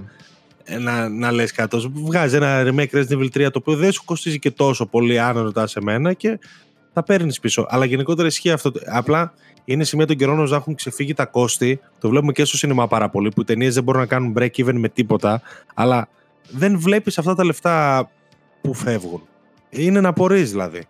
Είναι, δε, δε, δεν τα βλέπεις για, γιατί ένα παιχνίδι πλέον κοστίζει ή μια ταινία αντίστοιχα κοστίζει τριακόσια εκατομμύρια και μετά σου λένε α, δεν μπορούμε να τα βγάλουμε πέρα. Πού πήγαν αυτά τα λεφτά, πού χαλάστηκαν. Ειδικά σε μέτρες εμπειρίες τώρα, μιλάμε τύπου η Square Enix που πουλιάζει συνέχεια. Και τα παιχνίδια της είναι ψηλό triple A, δεν είναι καν κάτι wow. Ναι. Έσπα, εντάξει, okay. δεν, δεν νομίζω ότι την παίρνει τη βιομηχανία να αυξήσει άλλο τα κόστη, ήδη τα έχει αυξήσει πολύ και βέβαια πάντα κρατάμε υπόψη, το έχουμε ξαναπεί, το gaming είναι ένα προϊόν πολυτελείας και θα συνεχίσει να είναι προϊόν πολυτελείας για πάντα. Είναι ένα σχόλιο πολυτελείας, πες το πώς θες. Δεν είναι. Είναι, ναι, οκ, okay, προφανώς και το gaming όπως και κάποια άλλα πλέον. Και σήμερα είναι πιο, πιο προσιτό από ποτέ, θεωρώ εγώ πάντως. Είδαμε ακόμα και στο iPhone, ας πούμε, που θα βγάλει και η Capcom τα Resident Evil και τα λοιπά, και τα χρόνια νομίζω εξήντα ναι. ευρώ. Έτσι, τώρα να πεις κάποιος σε κινητό να αγοράζει εξήντα ευρώ, ας πούμε, εκεί πέρα το κοινό αυτό δεν είναι συνηθισμένο. Να δούμε και εκείνο. Όχι, τι θα εκεί κινήσει. Ίσως ανοίξει η αγορά όμως, γιατί βγαίνει σε ένα αδιανόητα μεγάλο κοινό mm-hmm. ε, αυτά τα παιχνίδια. Οπότε, δηλαδή, θέλω να σου πω ότι η αγορά των iPhone είναι ok. Αδιανόητα μεγάλη. Απλά οπότε είναι κάτσε ένα... να δούμε, μην μπουν από εκεί παίκτες. Είναι ένα κοινό το οποίο μπορεί να δώσει ένα μισό χιλιάρικο για να πάρει το κινητό και μετά θέλει μηδέν κόμμα ενενήντα εννιά και ένα κόμμα ενενήντα εννιά να αγοράζει όλες τις εφαρμογές και τα παιχνίδια. Κατάλαβες, δηλαδή. Ναι, δεν δε, δε φωνώ, εντάξει. Τέλος πάντων, θα το δούμε και για να πώς κυκλοφορήσει. Υπάρχει ένα ενδιαφέρον με το τι κάνει η Apple και πώς κινείται.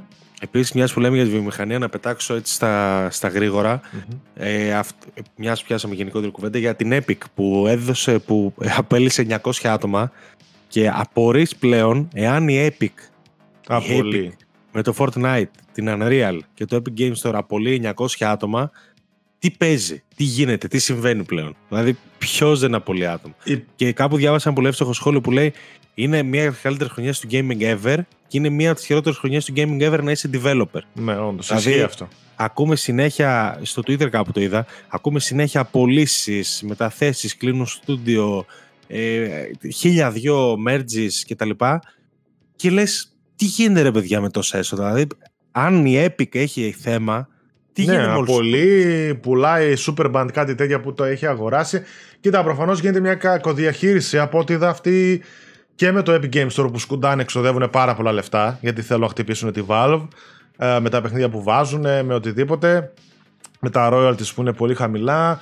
Εξοδεύουν πάρα πολλά σε legal fees με τη μάχη με την Apple που έχουν και την Google και τα ανοιχτά ναι. store και τα, τα λοιπά. Δεν σίγουρα γίνεται. Fortnite δεν επιφέρει πλέον, τα, δεν, ίσως να μην Ή... αποφέρει πλέον τα διαέσοδα, δεν ξέρω. Ναι, είπ, ε, είπαν, είπαν και εκεί πέρα ότι το Fortnite όντως, παιδί μου, δεν είναι το ίδιο όσο τότε, αλλά όταν έχεις την αγελάδα και την αρμέγεις και είναι ασταμάτητη όπως είναι το Fortnite τόσα χρόνια, προφανώς υπάρχουν σημάδια κακοδιαχείρισης, δεν γίνεται.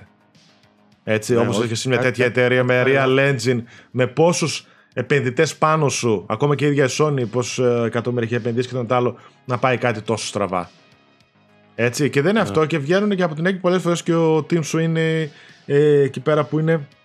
Και πάντα λέει, ξέρεις, μεγάλα λόγια και εμείς και η Apple, η κακιά, η Google κακιά, τρώει, κάνει κτλ. Έχει και αυτό το σαραπάτημα, γιατί π.χ. η Apple είναι η νούμερο ένα σε έσοδα gaming. Εταιρεία χωρίς να φτιάχνει ένα παιχνίδι. Όλα αυτά είναι μονάχα από τα royalties και από το τριάντα τοις εκατό που παίρνει από το ναι. store της, έτσι, και η Google μετά. Καταλαβαίνετε δηλαδή γιατί πάει στραβά, ε, γιατί αρμενίζουμε στραβά. Ίσως έχει ξεφύγει λίγο η φάση. Δηλαδή οι εταιρείες πλέον δεν ξέρουν τι έσοδα έχουν, δεν ξέρουν τι, από πού να τα πρωτοφάνε. Δηλαδή δεν βγάζει υγεία όλο αυτό το πράγμα. Και είναι απίστευτο ναι, σε μια χρονιά υγεία. Που παίζουμε αυτά που παίζουμε και που όλα τα παιχνίδια που παίξαμε και που είπαμε ότι είναι καλά πούλησαν κιόλας. Mm-hmm. Δεν είδαμε πολλά flops. Τα περισσότερα καλά παιχνίδια πουλάνε καλά, πολύ καλά. Και συνέχεια developers, αυτό με τη Unity που πήγαν να σου φάνε και άλλα λεφτά που λέγανε την προηγούμενη εβδομάδα. Δηλαδή είναι απίστευτο το τοπίο που έχει διαμορφωθεί. Mm. Ενώ, ενώ τα παιχνίδια βγάζουν τόση υγεία, το από πίσω να είναι τόσο προβληματικό. Δεν ξέρω. Ο Jim Ryan φταίει και γι' αυτό. Να, μπράβο. Ο Jim Ryan φταίει για την Epic. Ε, τα ίδια τόσο και λέει δεν παίρνω. Ε, δεν secure the bag και την κάνω για καμιά παραλία να τελειώνει η πρόταση. Έτσι, έκλεισε τέτοιο και έφυγε. Τέλος πάντων. Θα σε πάω παρακάτω. Sam Lake, το Alan Wake δύο θα σετάρει το σενάριο του Control δύο. Προφανώς μιλάμε για ένα ε, Remedy Shared Universe. Πώς, Remedy ε, Connected, connected Universe, universe πώς το λένε. Α, μπράβο, έτσι. Έτσι το λένε και οι ίδιοι, ναι. Uh, το ντι ελ σι του Control απέδειξε πως το παιχνίδι μοιράζεται το ίδιο σύμπαν με το Alan Wake. Φαίνεται πως πλέον η Remedy θα επιδιώξει να επενδύσει σε αυτό το shared universe, όπως αποδεικνύουν και οι δηλώσεις του Sam Lake. Σε συνέντευξή του στο ντάμπλιου σι σι Tech, Tech, ο δημιουργός έφτασε στο σημείο να πει πως το Alan Wake δύο θα σετάρει ό,τι πρόκειται να συναντήσουμε στο sequel του Control όταν αυτό κυκλοφορήσει. Ναι, είναι ενδιαφέρον. Το κάναμε αυτό, τη σύνδεση, με πολύ σαφή τρόπο με το Control, ειδικά με το έι ντάμπλιου ι ντι ελ σι. Έχουμε ανακοινώσει ότι δουλεύουμε πάνω στο Control δύο και το εφ μπι σι παίζει βασικό ρόλο στην ιστορία του Alan Wake δύο. Αυτό είναι το, το Bureau, Federal Bureau που ήταν στο, στο πρώτο Control. Δεν λέμε κάτι συγκεκριμένο στη στιγμή, αλλά στείλουμε πράγματα που θα παίξουν ρόλο στο μέλλον του Remedy Connected Universe. Εντάξει, ωραίο αυτό. Ωραίο, καλό αυτό, γιατί όχι. εικοστή εβδόμη Οκτωβρίου να θυμίσουμε ότι κυκλοφορεί ο τίτλος. Έχουν ήδη πει ότι η ιστορία του ομώνυμου συγγραφέα θα λάβει και δύο story expansions, το Alan Wake δύο και μετά μια complete edition, κλασικά πράγματα. Ναι. Τι complete edition, digital complete edition, αφού retail δεν θα βγει. Digital. Σωστά. Ναι. Εντάξει, δεν ακούσαμε τίποτα γι' αυτό. Εγώ πίστευα θα βρεθεί λύση και θα βγει retail, αλλά έχουμε φτάσει πολύ κοντά πλέον και δεν το βλέπω. Νομίζω ότι θα βγει αργότερα το retail, μπορεί ίσως και μετά τα ντι ελ σι. Ίσως, μια, ίσως ναι. λόγω complete edition, ναι, ναι. παιδί μου, ναι, να είναι... Α, μπορεί. Μεγάλη διαρροή για το concept και το βασικό σενάριο του Far Cry επτά. Καλά, βγήκαν τα πάντα, έκθεση έγραψα στο, Τι έγραψες στο συγκεκριμένο. Δεν το έχω, αυτό δεν το έχω διαβάσει, θες να μας τα πεις, θυμάσαι. Ή να τα διαβάσετε ε, λίγο σειρά. Να, να, εντάξει, διαβα, άντε διαβάστε τα σε λίγο να μην τα πω συγκεκριμένα, αλλά ναι, ναι. Ναι, έχω... Σύμφωνα με τον Henderson, η καινοτομία του έβδομου μέρους της σειράς θα είναι η μη γραμμική ιστορία του. Φαίνεται πως ο παίκτης θα πρέπει να σώσει την οικογένειά του από τους Sons of Truth, μια οργάνωση θεωριών συνωμοσίας. Η ιστορία θα αλλάζει ανάλογα με τις ενέργειες των παιχτών, πράγμα που σημαίνει ότι ορισμένα μέλη της οικογένειας θα μπορούσαν ενδεχομένως να πεθάνουν, ενώ άλλα να επιβιώσουν. Επιπλέον, όλα αυτά θα τρέχουν παράλληλα με ένα όριο χρόνο, το οποίο και θα πρέπει να προλάβει ο παίκτης. Σύμφωνα με τον Henderson, επί του παρόντος, αυτό το χρονικό όριο είναι εβδομήντα δύο ώρες στο παιχνίδι, οι οποίες θα μεταφραστούν σε είκοσι τέσσερις ώρες σε πραγματικό χρόνο. Η έκθεση αναφέρει ότι ορισμένες λεπτομέρειες μπορεί να αλλάξουν, δεδομένου ότι το παιχνίδι βρίσκεται ακόμη σε στάδιο ανάπτυξης.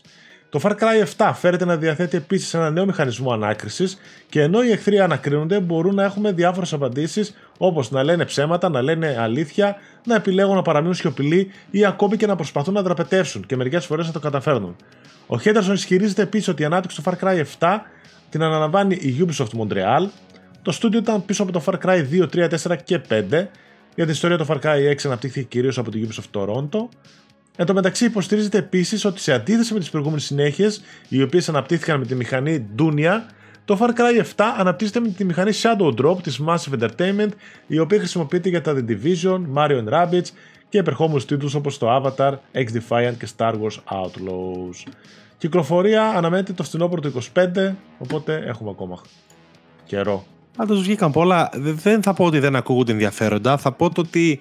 Μιλάμε για το Far Cry, εμένα κατευθείαν μου τα κάνει να ακούγονται λιγότερο ενδιαφέροντα γιατί δεν έχω καμία εμπιστοσύνη στο franchise μετά τα δύο τελευταία Far Cry, ε, το New Dawn και το έξι εννοώ, τα οποία δεν μ' άρεσαν καθόλου.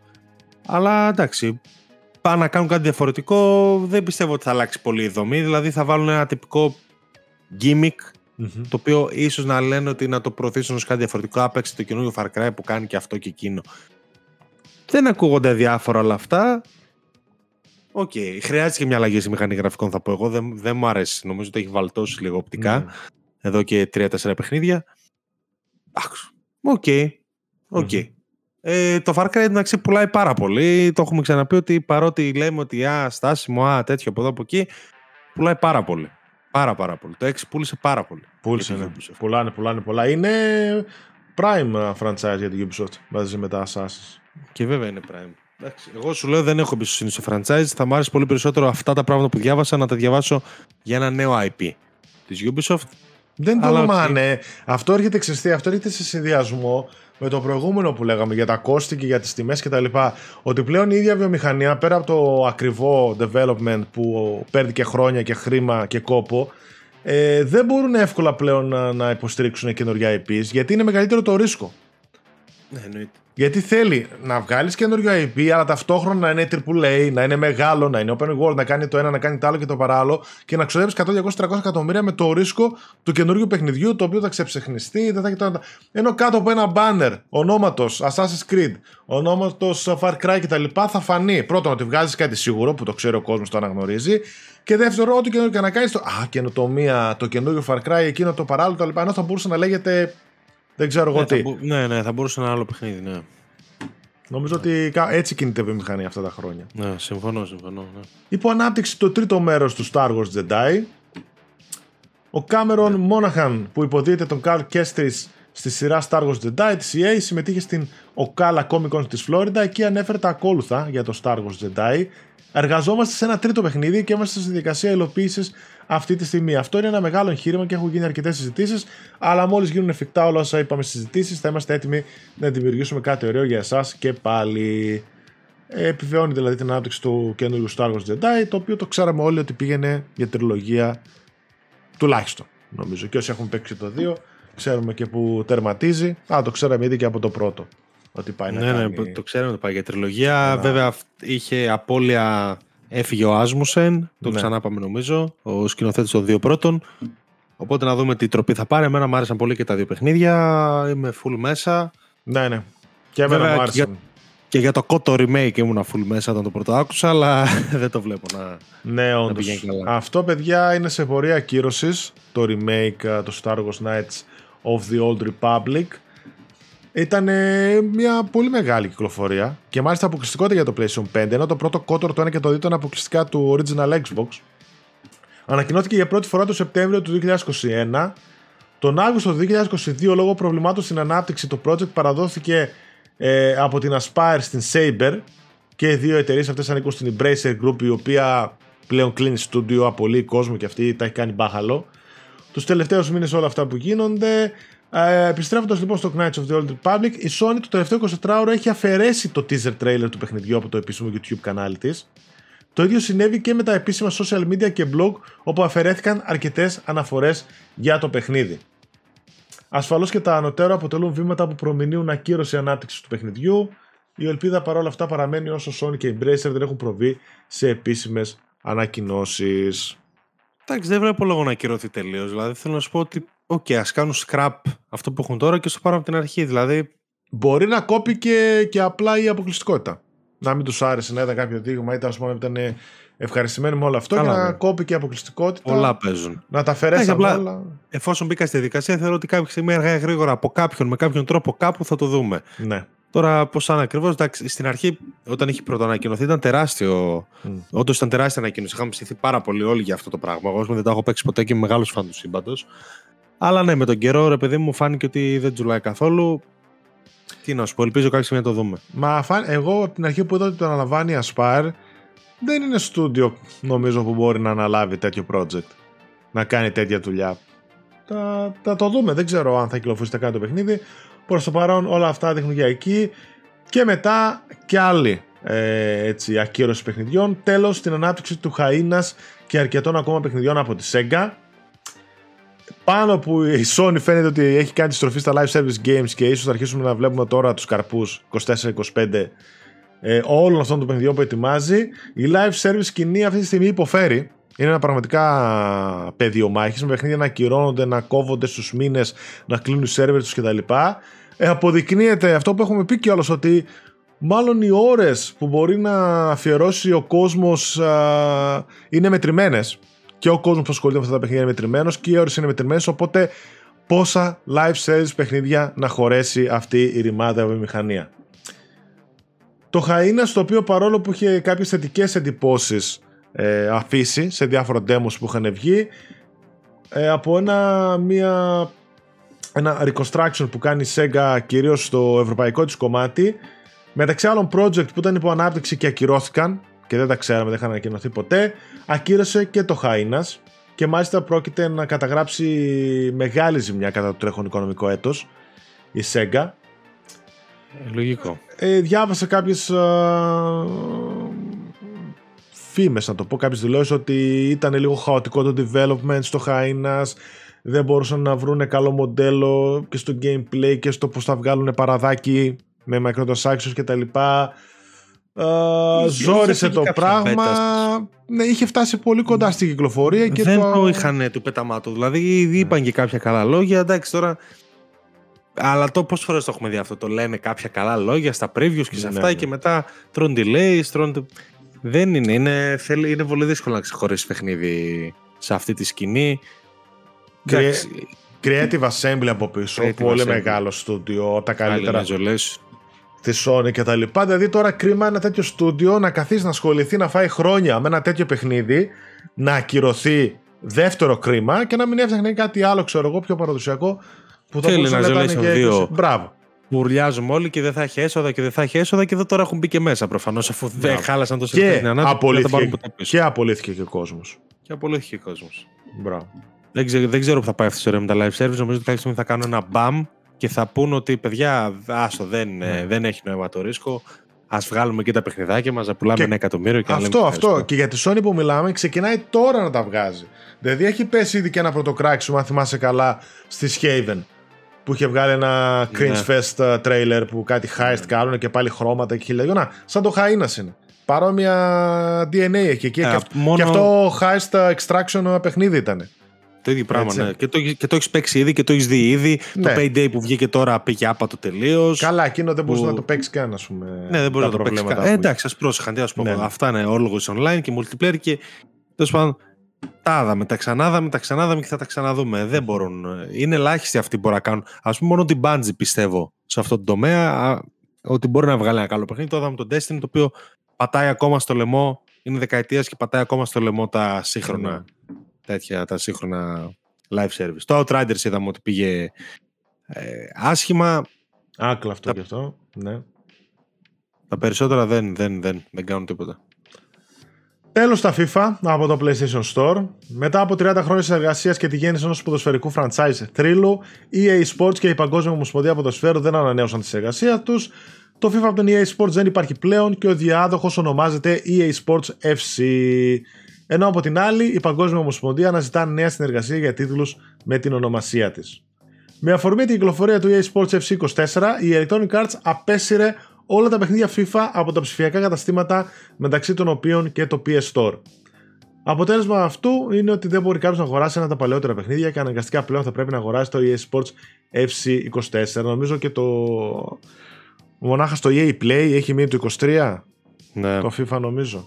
Ναι. Ισχύει. Ε, προφανώς χάσανε τις άδειες, όλα αυτά, τα loyalties, τα royalties. Μπορεί να με θέλουν να τους ζώνουν και λεφτά, ναι, ναι. Μπορεί να τους χρεώνει περισσότερο, να τους παίζει περισσότερο, να τους παίρνουν περισσότερο λεφτά από όσα κερδίζουν οι ίδιοι, mm-hmm. για να τους παίρνει FIFA. Εντάξει. Απλά μπαίνει στη μέση το πρώτον. Αυτό που, οκ, okay, θα πει κάποιος, οκ, okay, ποιος θα πάει να παίξει τα παλιά του ποδοσφαιράκια, ποιος θα πάει να παίξει το FIFA του είκοσι, ποιος θα πάει να παίξει το FIFA δέκα. Οκ, okay, προφανώς δεκτό και λογικό. Από την άλλη μπαίνει στη συζήτηση το Game Preservation, ότι το, με το ψηφιακή διανομή όλα αυτά χάνονται. Πολλά μπαίνουν, ρε, πολλά μπαίνουν. Είναι έτσι. Τα FIFA. Τα Αντι... FIFA δεν είναι απλό Αντι... πράγμα. Αντικειμενικά όμως να το ρωτήσω ότι υπάρχουν κάποια FIFA τα οποία ήταν εξαιρετικά παιχνίδια, καλύτερα από αυτά που παίζουμε φέτος. Έχω γνωστούς φίλο παιχνιδάρες που παίζει, που παίζει FIFA δεκατέσσερα, δεκαέξι, δεκαεπτά. Μπράβο. Γιατί τα βρίσκει πολύ καλύτερα από τα καινούργια και καταλαβαίνω και γιατί τα βρίσκει καλύτερα. Έτσι. Ναι, ναι. Κυκλοφορίες παλαιότερες, ρετρό θα πω εγώ, με World Cup, με UEFA Champions League ακόμα παλαιότερα που κυκλοφορούσαν, ε, με το Euro, τα οποία ας πούμε πλέον δεν τα βρίσκει κάποιος. Δεν μπορείς να τα βρεις όλα αυτά τα παιχνίδια, άμα δεν τα έχεις ε, σε κουτάκια. Να τώρα εδώ έτσι λίγο που κοιτάω, ε, World Cup ενενήντα οκτώ. Εδώ πέρα βλέπω στο South Africa World Cup στο PlayStation τρία. Αυτά τώρα πούμε πού θα τα βρεις. Ναι. Με όχι, τίποτα. Κατάλαβες. Δεν μπορείς να βρεις το FIFA είκοσι δύο ουσιαστικά. Τι, τι να λέμε τώρα. Mm-hmm. Και εντάξει, και δεν είναι και λίγοι αυτοί που περίμεναν να βγει το καινούριο ποδοσφαιράκι για να πάρουν το περσινό. Γιατί πέφτει πάρα πολύ τιμή και το γυρνάνε και πάρα πολύ used. Και το έπαιρνα ένα δέκα ευρά και έχω δει πολλοί κόσμο πούμε, στα, στη μεγάλα καταστήματα της περιοχής μου να πηγαίνουν να τσιμπάνουν με δέκα ευρά και FIFA είκοσι τρία. Και να παίζουν όλη τη χρονιά και να μην τους νοιάζει. Ναι, δεν σίγουρα. Είναι όλοι και τα καμένοι, ούτε τους νοιάζει να έχουν μεταγραφές. Δεν είναι, δεν είναι το ίδιο. Και επίσης έχει και editor. Το παιχνίδι το φτιάχνεις και μόνος άμα θες. Δηλαδή δίνεις δέκα ευρώ και παίζει όλη τη χρονιά. Γιατί να δώσεις ογδόντα. Το περνάς και ένα πάτσα, ας πούμε, και σου βάζει ναι, και τρώει ομάδες. Και γνωρίζοντας ότι είναι το ίδιο παιχνίδι, εισαγωγικά. Ναι. Κάθε χρόνο λέμε είναι το ίδιο, είναι το ίδιο, είναι το ίδιο. Τέλος πάντων. Θα πάμε σε κάποια Είμα, έτσι. Ρίπ. Μικρότερα νεάκια, τα περάσουμε λίγο πιο γρήγορα, αλλά αξίζει να αναφερθούν. Σημαντική αναβολή για το Banishers Ghosts of New Eden. Ε, βγήκανε και προς τιμή τους η .node, είπε ότι δεν χωράμε μέσα στον Οκτώβριο που ήταν να κυκλοφορήσουμε. Α, γίνεται χαμός. Είναι Νοέ, Νοέμβριο ήταν να βγει το Νοέμβριο, ε, okay. ε, εννιά Νοεμβρίου. Το ίδιο, γίνεται χαμός από τριπλέ κυκλοφορίες. Θα πάμε στις δεκατρείς Φεβρουαρίου του είκοσι τέσσερα, όπου και εκεί θα πω πάλι χαμός γίνεται. Δεν ξέρω. Και πώς. Ε, χαμός γίνεται, αρχίζει να γεμίζει. Εμένα πάντως συγκεκριμένο το έχω ξαναπεί νομίζω Gamecast, μου αρέσει πάρα πολύ αυτό που βλέπω και ελπίζω να βγει καλό. Το Hellboy Web of Weird παίρνει και αυτό μικρή καθυστέρηση. Αυτό το που αύριο από τέσσερις Οκτωβρίου πάει δεκαοκτώ. δεκαοκτώ Οκτωβρίου, μια χαρά. Ανακοινώθηκε η ημερομηνία κυκλοφορίας του The Talos Principle δύο. Η συνέχεια του αγαπημένου puzzle solving franchise The Talos Principle έχετε με νέους γρίφους, ακόμη και ενδιαφέρουσα ιστορία και πολλά πολλά μυστικά για να ανακαλύψετε. Δύο Νοεμβρίου του δύο χιλιάδες είκοσι τρία για PlayStation πέντε, πι σι, Xbox Series. Ωραία κυκλοφορία. Από την Crow Team, πολύ ενδιαφέρον παιχνίδι φαίνεται αυτό. Έρχεται στο PlayStation μετά από την, το Time Exclusivity που είχε στο Xbox, το The Last Case of Benedict Fox με μια Definitive Edition έρχεται στο PlayStation πέντε. Η οποία φαίνεται να διορθώνει πολλά από τα προβλήματα, γιατί στην αρχή είχαν θέματα και θέματα. Το ναι, παιχνίδι δεν, δεν ήταν καλό, το άφηναν, είχε τραγικά πράγματα. Δεν ήταν κακό το, το ίδιο, αλλά είχε πολλά θέματα διαφόρων φύσεων, ναι, τα οποία έφτιαξαν με updates και τώρα φαίνεται το φέρουν ολοκληρωμένο στο PlayStation. Δεν ξέρω σε τι κατάσταση είναι. Το πρώτο trailer τότε μας είχε φανεί πολύ ενδιαφέρον, θυμάμαι. Νομίζω το είχαμε σχολιάσει κιόλας ότι δείχνει πολύ όμορφο. Ναι, αλλά δεν περπάτησε. Νομίζω είχε πολύ και κάτι ξεντακάτι μετά, ας πούμε. Ναι, απλώς νομίζω ότι και πολλά θέματα, προβλήματα, ναι. Ναι, απλώς νομίζω ότι είχε θέματα που το έριξαν πολύ που τώρα δεν υφίστανται, υποτίθεται. Οπότε θα το έχω, εγώ, θα το έχω υπόψη, να το πω έτσι, και βλέπουμε. Το κακό του, των day one κυκλοφοριών, των σύγχρονων day one κυκλοφοριών πλέον, yeah, που είναι πολύ συχνό. Και το καλό του να παίρνεις κάτι μετέπειτα, το οποίο μπορεί να είναι μια definitive edition με διορθωμένα προβλήματα, με πλέον σωματωμένο περιεχόμενο και πιο φθηνά. Είδες ότι βγήκε update Lies of P που το έκανε πιο εύκολο, ε? Ναι, το νομίζω πέρα. το πήρα πέρα. Ναι, ναι. Που έγινε αρκετά πιο εύκολο. Αρκε... Μείωσε health, νέρφαρε boss. Μείωσε health αντιπάλων. Πιο εύκολο δηλαδή. Εντάξει. Κοίταξε, μείωσε health αντιπάλων, νέρφαρε ναι. bosses, έχουν περισσότερα drops, έχει καλύτερο customization, μπορείς να κουβαλάς περισσότερα αντικείμενα. Ε, δεν είναι και λίγα όλα αυτά. Ε, νιώθω ότι πηγαίνουμε σε αρκετά πιο εύκολο πράγμα. Τώρα, εντάξει, δεν σου λέω ότι είναι βόλτα στο πάρκο, αλλά όταν μειώνεις health, όταν νερφάρεις, ε, εντάξει, σίγουρα κάτι, κάτι άλλαξε. Αρκετά. Ναι, ναι, το είδα. Απλά δεν ξέρω, ξέρεις, πόσο. Δεν νομίζω ότι το έκανε πανεύκολο, το έκανε, Όχι, το έκανε πανεύκολο. δύσκολο. Νομίζω γιατί ήταν και αρκετά άδικο. Έβλεπα πολλά παιδιά που παραπονιόταν για τη δυσκολία Αυτό του. Αυτό δεν το ξέρω. Και από παιδιά που παίζουν τέτοια παιχνίδια, όχι... Το... Είπαμε το Journey to the Foundation, το οποίο έρχεται στο PlayStation βι αρ δύο, είκοσι έξι Φεβρουαρίου. Και το Sekiro Shadows Die Twice έχει ξεπεράσει τα δέκα εκατομμύρια απολύσεων. Ε, είχαμε ανακοίνωση από την εταιρεία. Τρίτο πιο πετυχημένο, πίσω από Dark Souls τρία και Elden Ring. Ναι. Πολύ καλό νούμερο, εννοείται. Πολύ καλό νούμερο. Εντάξει, multi-platform τίτλος. Περάσανε χρόνια βέβαια, έτσι. Κωτή της χρονιάς του, το για δεκαεννιά. Να, το, για την κυκλοφορία του, για να τα πιάσει τα δέκα. Αλλά σίγουρα κάτι ξεχωριστό από τη From Software. Ειδικά για, υπάρχει, για τότε... υπάρχει retail. Ναι, υπάρχει και είναι απλά εξήντα ευρώ. Σε τέτοια φάση. Ναι, γιατί ναι, ναι. κυκλοφόρησαν λίγα κομμάτια και η αρχική κυκλοφορία και μετέπειτα η Game of the Year Edition. Είχε λίγα κομμάτια και υπάρχουν λίγα κομμάτια έξω και ακόμα η τιμή τους είναι πολύ ψηλή. Εγώ δεν ξέρω γιατί το πήρα πάμφθηνα. Και εγώ πάμφθηνα το πήρα. Προσφορά. Εγώ το πήρα καινούριο και πέτα το πήρα είκοσι ευρώ, ξέρω εγώ. Σε φάση όταν υπήρχε σε αυθονία, όταν είχε βγει γκωτή. Από κάποιο κατάστημα εκπτώσεων, ήταν τότε περίοδος γιορτών, κάτι. Θυμάμαι το πήρα πολύ φθηνά και μια χαρά. Ε, και τελευταία, άμα θες, έτσι θα τα αναφέρουμε στα γρήγορα. Βγήκανε και το Netflix, βγήκε και ανακοίνωση σειρές, Tomb Raider, ε, Devil May Cry και μια της Ubisoft, το οποίο Blood Dragon κάτι λέγεται, αλλά περιέχει πολλές αναφορές σε φρετάζες της Ubisoft. Βγήκε και η Castlevania Season. Εντάξει, το Netflix θα είχα πάρει αμπάριζα, αλλά τα πηγαίνει καλά στα animated mm-hmm. gaming, οπότε... Καλά τα πάει, ναι. ναι. Βγήκε και, ο, είδα και μια συνέντευξη που έδωσε ο Γκελμότ, uh, πώς το λένε, το σι ι ο της Ubisoft, Gilmot, ναι. ο οποίος είπε ότι όπως το Netflix άλλαξε τα δεδομένα στο streaming των ταινιών και των σειρών, έτσι και το cloud gaming θα αλλάξει τον τρόπο που παίζουμε. Αυτό το είπε βέβαια στη συνέντευξή του, γιατί έχουν πάρει και τα δικαιώματα του cloud streaming στο γιου κέι από την Microsoft. Οπότε yeah. έχει από εκεί να δει κέρδος η Ubisoft και πιθανότητα να το στηρίξει και να το υποστηρίξει. Επίσης βγήκε ο Zuckerberg όσο είμαστε εδώ και είπε ότι το Xbox Cloud Gaming θα ενσωματωθεί στα MetaQuest headsets από το Δεκέμβριο. Ναι, α, ναι, το είδα και αυτό. Κάτι άλλο δεν νομίζω ότι μου έρχεται στο μυαλό που να μπορούμε όχι, να όχι. θυμηθούμε και να ξεχάσουμε. Τα σημαντικότερα θεωρώ ότι τα καλύψαμε. Κάτι άλλο από Microsoft και Nintendo επίσης δεν θυμάμαι να υπήρχε uh-huh. πέρα από τα leaks που βγήκανε. Ε, να πάμε now playing. Mm-hmm. Τι έχεις? Εγώ έχω δύο, εσύ? Εγώ έχω ένα. Μας πεις τι έπαιξες. Ε, ναι. Θα σου πω, έχω ένα σίγουρα. Κάτσε να δω. Μ, ναι. Ωραία. Να πούμε δύο. Τρία. Λοιπόν, οκ, okay, okay, okay, θα, ξεπε, θα ξεπετάξω. θα ξεπετάξω βασικά τι. Πρώτον, ε, πήγα να ξεκινήσω Marvel's Avengers. Νομίζω, δεν ξέρω, πότε τελειώνει η έκπτωση του. Δεν ξέρω αν τώρα που μιλάμε. τριάντα. Τον...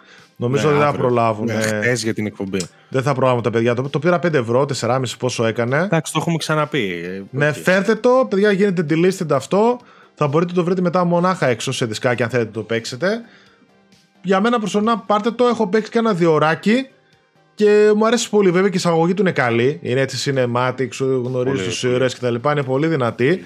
Ε, απλά τώρα θα το σταματήσω γιατί θα έχω ξεκινήσει το Spider-Man δύο, οπότε θα δώσω εκεί την προσοχή μου και όταν ξεμπερδέψω με εκείνο θα συνεχίσω να παίζω άλλα παιχνίδια, οπότε νομίζω να το κρατήσω για να έχω μια άποψη όταν το τερματίσω. Άρα, το δεν θυμάμαι πόσο, δώδεκα δεκαπέντε ώρες κάπου εκεί είναι το campaign του, αν και η Definitive Edition έχει μέσα και κανένα δύο τρία άλλα expansion μεγάλα, έτσι. Α, τα, τα Wakanda και κανένα δύο άλλα, ναι, ναι, ναι, κτλ. Ναι. Οπότε και okay. εκείνα είναι άλλες πέντε έξι ώρες το καθένα. Για να έχει καλύτερη έκδοση από μένα, okay. Ναι, η Definitive Edition την έχουν στημένα όλα, όλα τα expansions μέσα, δωρεάν, όλα τα cosmetics κτλ. Ε, αυτό το αναφέρω έτσι, θα πούμε. πούμε. Έπαιξα από το πι ες Plus που κατέβασα σούπα πέντε έξι παιχνίδια μαζεμένα, Sniper Ghost Warrior Contracts δύο. Ε, Cry Engine, είχα πολύ καιρό να παίξω παιχνίδι φτιάχνουμε μέσα στην Cry Engine, yeah. αλλά δεν τρελάθηκα. Είναι σύγχρονο, δηλαδή σου είχε ένα sniper που έχει τα drones, έχει τα κρυβά, τα rifles, ε, scopes κτλ. Σε αναλαμβάνεις στην ουσία αποστολές, contracts όπως τα λέει, σε πετάει σε ένα open world χάρτη, ας το πω εγώ. Οκ, okay, δεν είναι τελείως open world, είναι λίγο προδιαγραμμένες οι διαδρομές που κάνεις και σου λέει ότι έχεις αυτούς τους στόχους, δεξιά-αριστερά, εκτέλεσέ τους.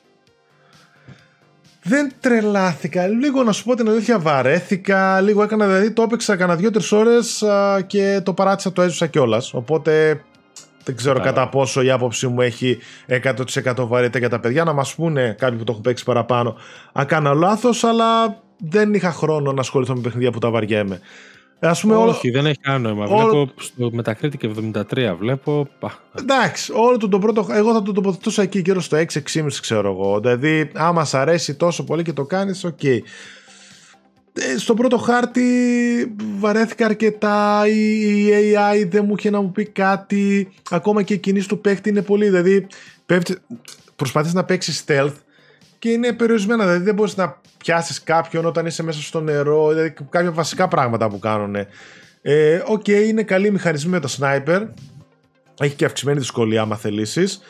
Ε, έχει ένα μηχανισμό ο οποίος, εντάξει, αυτός είναι λίγο ότι φόρουμε, δηλαδή σου λέει σκότωσε εκείνον και είσαι δύο χιλιόμετρα μακριά και σκανάρεις μια βάση και δεν ξέρεις ποιος είναι αυτός.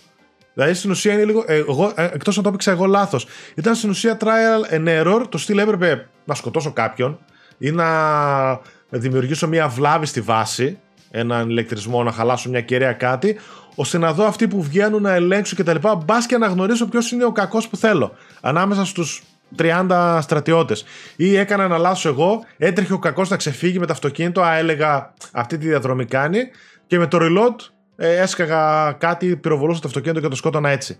Δεν ξέρω αν το έπαιζα εγώ λάθος, αλλά στην ουσία δεν σου μαρκάρει το παιχνίδι το στόχος να σου πει αυτός είναι, οπότε καθάρισέ τον. Εντάξει, έχει ένα καλό το ότι πρέπει να δεις τη βαρύτητα της σφαίρας, οπότε πρέπει να στοχεύσεις πολύ πιο ψηλά, τον αέρα κτλ. Εκεί πέρα λίγο σου δίνει κάποιο τυράκι να παίξεις. Το παιχνίδι είχε πολύ ωραίο mod με sniper, το Hitman. Ναι, ναι, ναι. Ένα έξτρα που κάθεσαι μακριά και έχεις, ξέρω εγώ, μια μεγάλη γάμο και πρέπει να βρεις τους στόχους να μην σου ναι. φύγουν. Αυτό μου άρεσε πάρα πολύ. Ήταν, εντάξει, ένα ψηλό arcade δεν είναι τώρα mm. τελείως simulate, simulator εκείνο. Απλά το αναφέρω ήταν στα έξτρα του Hitman, δεν ήταν στις βασικές αποστολές και μπορεί να το έχουν χάσει κάποιοι. Πολύ, πολύ διασκεδαστικό. Ναι, ε, αυτό έχει και μηχανισμούς να το πας, έχει και full εξομοίωση, ξέρω. Ναι, να ναι, ναι, κατάλαβα. Να μην σου δείχνει τίποτα. Το βρήκα καλό σε σημεία, βαρετό στα περισσότερα, όχι κάτι το ιδιαίτερο, δηλαδή θα μπορούσαν να ήταν οι αποστολές που βλέπουμε καθημερινά στα παιχνίδια που παίζουμε. Δηλαδή στο Far Cry να έχεις μια τέτοια αποστολή με sniper και να πας παρακάτω. Ναι, ναι, ναι. Τώρα αυτό ναι. ξανά και ξανά, ήδη εγώ βαρέθηκα από το πρώτο χάρτη. Τέλος πάντων, μπορεί να είμαι και άδικος για το παιχνίδι, το προσπερνάω μια άποψη.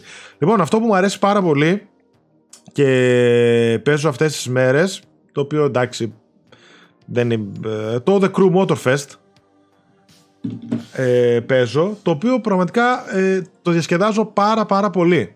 Δηλαδή είναι ένα festival racing παιχνίδι. Ένα είδος... ακόμα το τελείωσες? Θα μιλήσω και για εκείνο. Το Mortal Kombat έχω τελειώσει το, no. το story mode και τώρα ασχολούμαι no. τα υπόλοιπα για να okay, γράψω okay. το review. Α, απλώς το χαπορία γιατί... Ναι, ναι. Το The Crew Motorfest, το οποίο μου είχε κεντρήσει το ενδιαφέρον από την αρχή. Είναι, όπως είπα, ένα racing festival παιχνίδι στα πρότυπα του Forza Horizon. Ε, το οποίο είναι ένα πάρα πάρα πολύ καλό παιχνίδι. Δεν φτάνει το Forza Horizon. Έχω παίξει και το τέσσερα και το πέντε. ε, Το Forza Horizon σίγουρα είναι ένας καλή παραπάνω και καλύτερος σε παραγωγή, σε γραφικά, στο τεχνικό τομέα, σε απεικόνηση, σε κάποια άλλα πραγματάκια. Δεν το φτάνει, αλλά αυτό είναι ένας σκαλί πιο κάτω, μεν, αλλά παραμένει πάρα πολύ διασκεδαστικό παιχνίδι. Καταρχάς είναι το μόνο τύπου festival racing που μπορείς να βρεις στο PlayStation πέντε. Δεν έχεις άλλη επιλογή. Οπότε σε πετάει στο νησί της Χαβάη, όπου είναι ένας πάρα πολύ όμορφος χάρτης, με πάρα πολύ τοπία, με ηφαίστεια, με, πισ... με πισίνες θα έλεγα, με παραλίες, με πόλεις, με χίλια δυο άλλα πράγματα. Πολύ ωραίος χάρτης. ε, Σου βάζει στην ουσία να τρέχεις σε playlists, τα οποία playlists είναι προδιαγραμμένα του στυλ playlist για Porsche. Και σου έχει την ιστορία της Porsche, ξέρω εγώ, κάπως έτσι, το εννιακόσια έντεκα, τα μοντέλο, ε, Ferrari, Lamborghini, playlist με αμερικάνικα muscle cars, με να κάνεις tour το νησί με ομορφιές του νησιού. Ε, έτσι στην ουσία πάει το gameplay, με διάφορα playlist. Δεν είναι του στυλ, και εκεί ίσως κάποιος να μην του αρέσει, δεν είναι του στυλ uh, Need for Speed, ότι αγοράζουν αυτοκίνητο και το βελτιώνω συνέχεια και με αυτό τρέχω σε events και τα λοιπά. Εδώ πέρα σε κάθε event που πάτς σου κάνει, σου δανείζει, ας το πούμε, ένα άλλο αυτοκίνητο και τρέχεις με αυτό, με hypercars, ξέρω εγώ, με ηλεκτρικά αυτοκίνητα, τέτοια. Ενώ το αυτοκίνητο που αγοράζεις και βελτιώνεις, στην ουσία το έχεις στο free drive, που είναι ο χάρτης του παιχνιδιού, όπου από εκεί τρέχεις και κάνεις διάφορες μικρότερες α, ε, αποστολές, ή μπορείς κάποια από αυτά να τα τρέξεις στα, σε κάποιους μεγάλους αγώνες που έχουν, δεν θυμάμαι ακριβώς πώς τους λένε, όπου εκεί έχει επηρεαστεί το παιχνίδι και από τους αντίστοιχους μεγάλους αγώνες είκοσι τέσσερα, είκοσι οκτώ ή εξήντα τέσσερα, νομίζω είναι στο...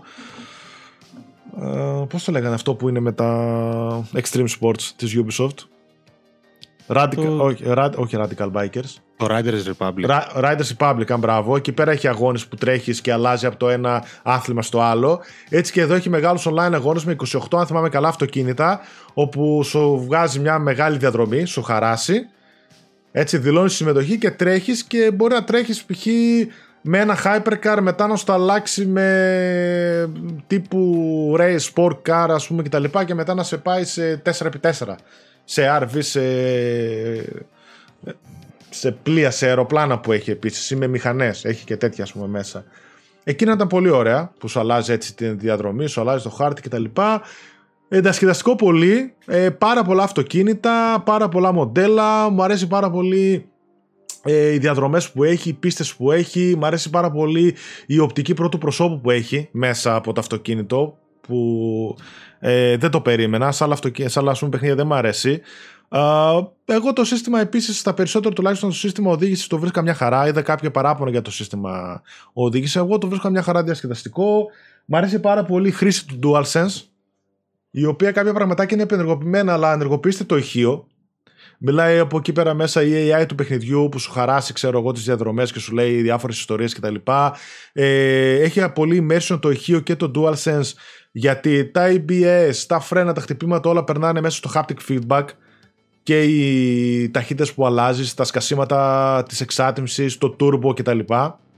Όλα περνάνε μέσα από το DualSense, όλα περνάνε μέσα από το ηχείο, τα τρακαρίσματα, ε, οι διάφοροι ήχοι μέσα από την καμπίνα, ανάλογα που έχεις την κάμερα, σου δίνει πάρα πολύ immersion. Δηλαδή, πραγματικά τα racing παιχνίδια ε, εκμεταλλεύονται πολύ καλά το DualSense. Δηλαδή, έχω δει το ντάμπλιου αρ σι, έχω δει το Gran Turismo, έχω δει και αυτό. Πάρα πάρα πολύ καλή χρήση του DualSense για immersion. Εκεί που μας τα χαλάει είναι στον τεχνικό τομέα. Ενώ έχει καλό lighting σε διαδρομές όπου είσαι στη θάλασσα, στη μέρα, με ήλιο, βροχή κτλ. Το παιχνίδι είναι πανέμορφο, αλλά το χαλάει πάρα πολύ γιατί και το cross-gen του πράγματος το κάνει να είναι λίγο άψυχο σε σημεία, ειδικότερα μέσα σε πόλεις ή σε νύχτα. Δεν μου αρέσει λίγο η απόχρωση της νύχτας, είναι λίγο άδειο μέσα στις πόλεις, λίγο πιο άψυχο, ενώ το, το Forza Horizon ήταν σε όλο του πολύ πιο υπερβολικό, πολύ πιο θεαματικό. Εδώ πέρα το χάνει σε πολλά σημεία στον τεχνικό τομέα, δυστυχώς. Ε, φαίνεται, φαίνεται το cross-gen του πράγματος, το, το, το, παρόλο που και το Forza Horizon cross-gen, και το έπαιξα μάλιστα σε Xbox One, ήταν εντυπωσιακό. Ε, πολύ καλό παιχνίδι, το τοποθετώ, θα το γράψει ο Γιώργος στο review, το τοποθετώ αν είσαι ένα οκτώ οκτώ κόμμα πέντε. Ίσως σε μια πτώση τιμής και τα λοιπά, αν είστε fan πάρτε το, θα το έχετε κατεστημένο για καιρό.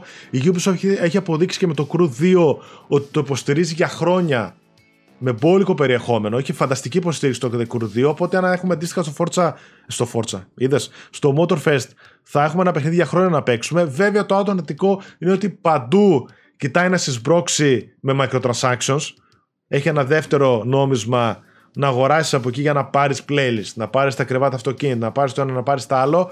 Μπορείς να μην ασχοληθείς καθόλου με αυτά, αλλά είναι και ενοχλητικό και κάποια πράγματα είναι και κλειδωμένα πίσω από το... Το περιεχόμενο είναι κλειδωμένο πίσω από paywall, μπορείς να το ξεκλειδώσεις. Ε, κοίτα, κάποιες λίστες, ας πούμε, που μου έβγαλε κάποια αυτοκίνητα κτλ. Μου τα... Προφανώς με το progression ίσως να μπορείς να ξεκλειδώσεις. Okay, αλλά κάποια, κάποια, είναι... κάποια στο store με μάθαινε μόνο με το extra currency να τα αγοράσω. Ενώ τα υπόλοιπα, τα περισσότερα τουλάχιστον τα έχει και με το κανονικό. Πολύ ωραίο παιχνίδι. Εμένα εγώ το δισκεδάζω πάρα πολύ. Μ' αρέσουν και αυτά τα Resident, τα θεωρώ πολύ καλύτερα από τα τελευταία Need for Speed που βγήκανε. Έχει αυτό του χάρτη που σου μιλάνε, σου λέει ιστορίες για τη Χαβάη, σου δείχνει τοπία, διασκεδαστικούς αγώνες. Αυξήστε και λίγο τη δυσκολία για να υπάρχει και ένα challenge, σου δίνει και extra bonus κτλ. Το δισκεδάζω και νομίζω θα είναι τα παιχνίδια που θα είναι εγκατεστημένα στο PlayStation μου για καιρό. Δηλαδή θα ανάλογα έχω και την premium έκδοση, με οτιδήποτε έξτρα περιεχόμενο και τα λοιπά βγάζει, νομίζω ότι θα είναι ένα παιχνίδι που θα ασχολούμαι του στυλ. Έχω μια ωρίτσα να παίξω, δεν θα μπω να παίξω single player παιχνίδι.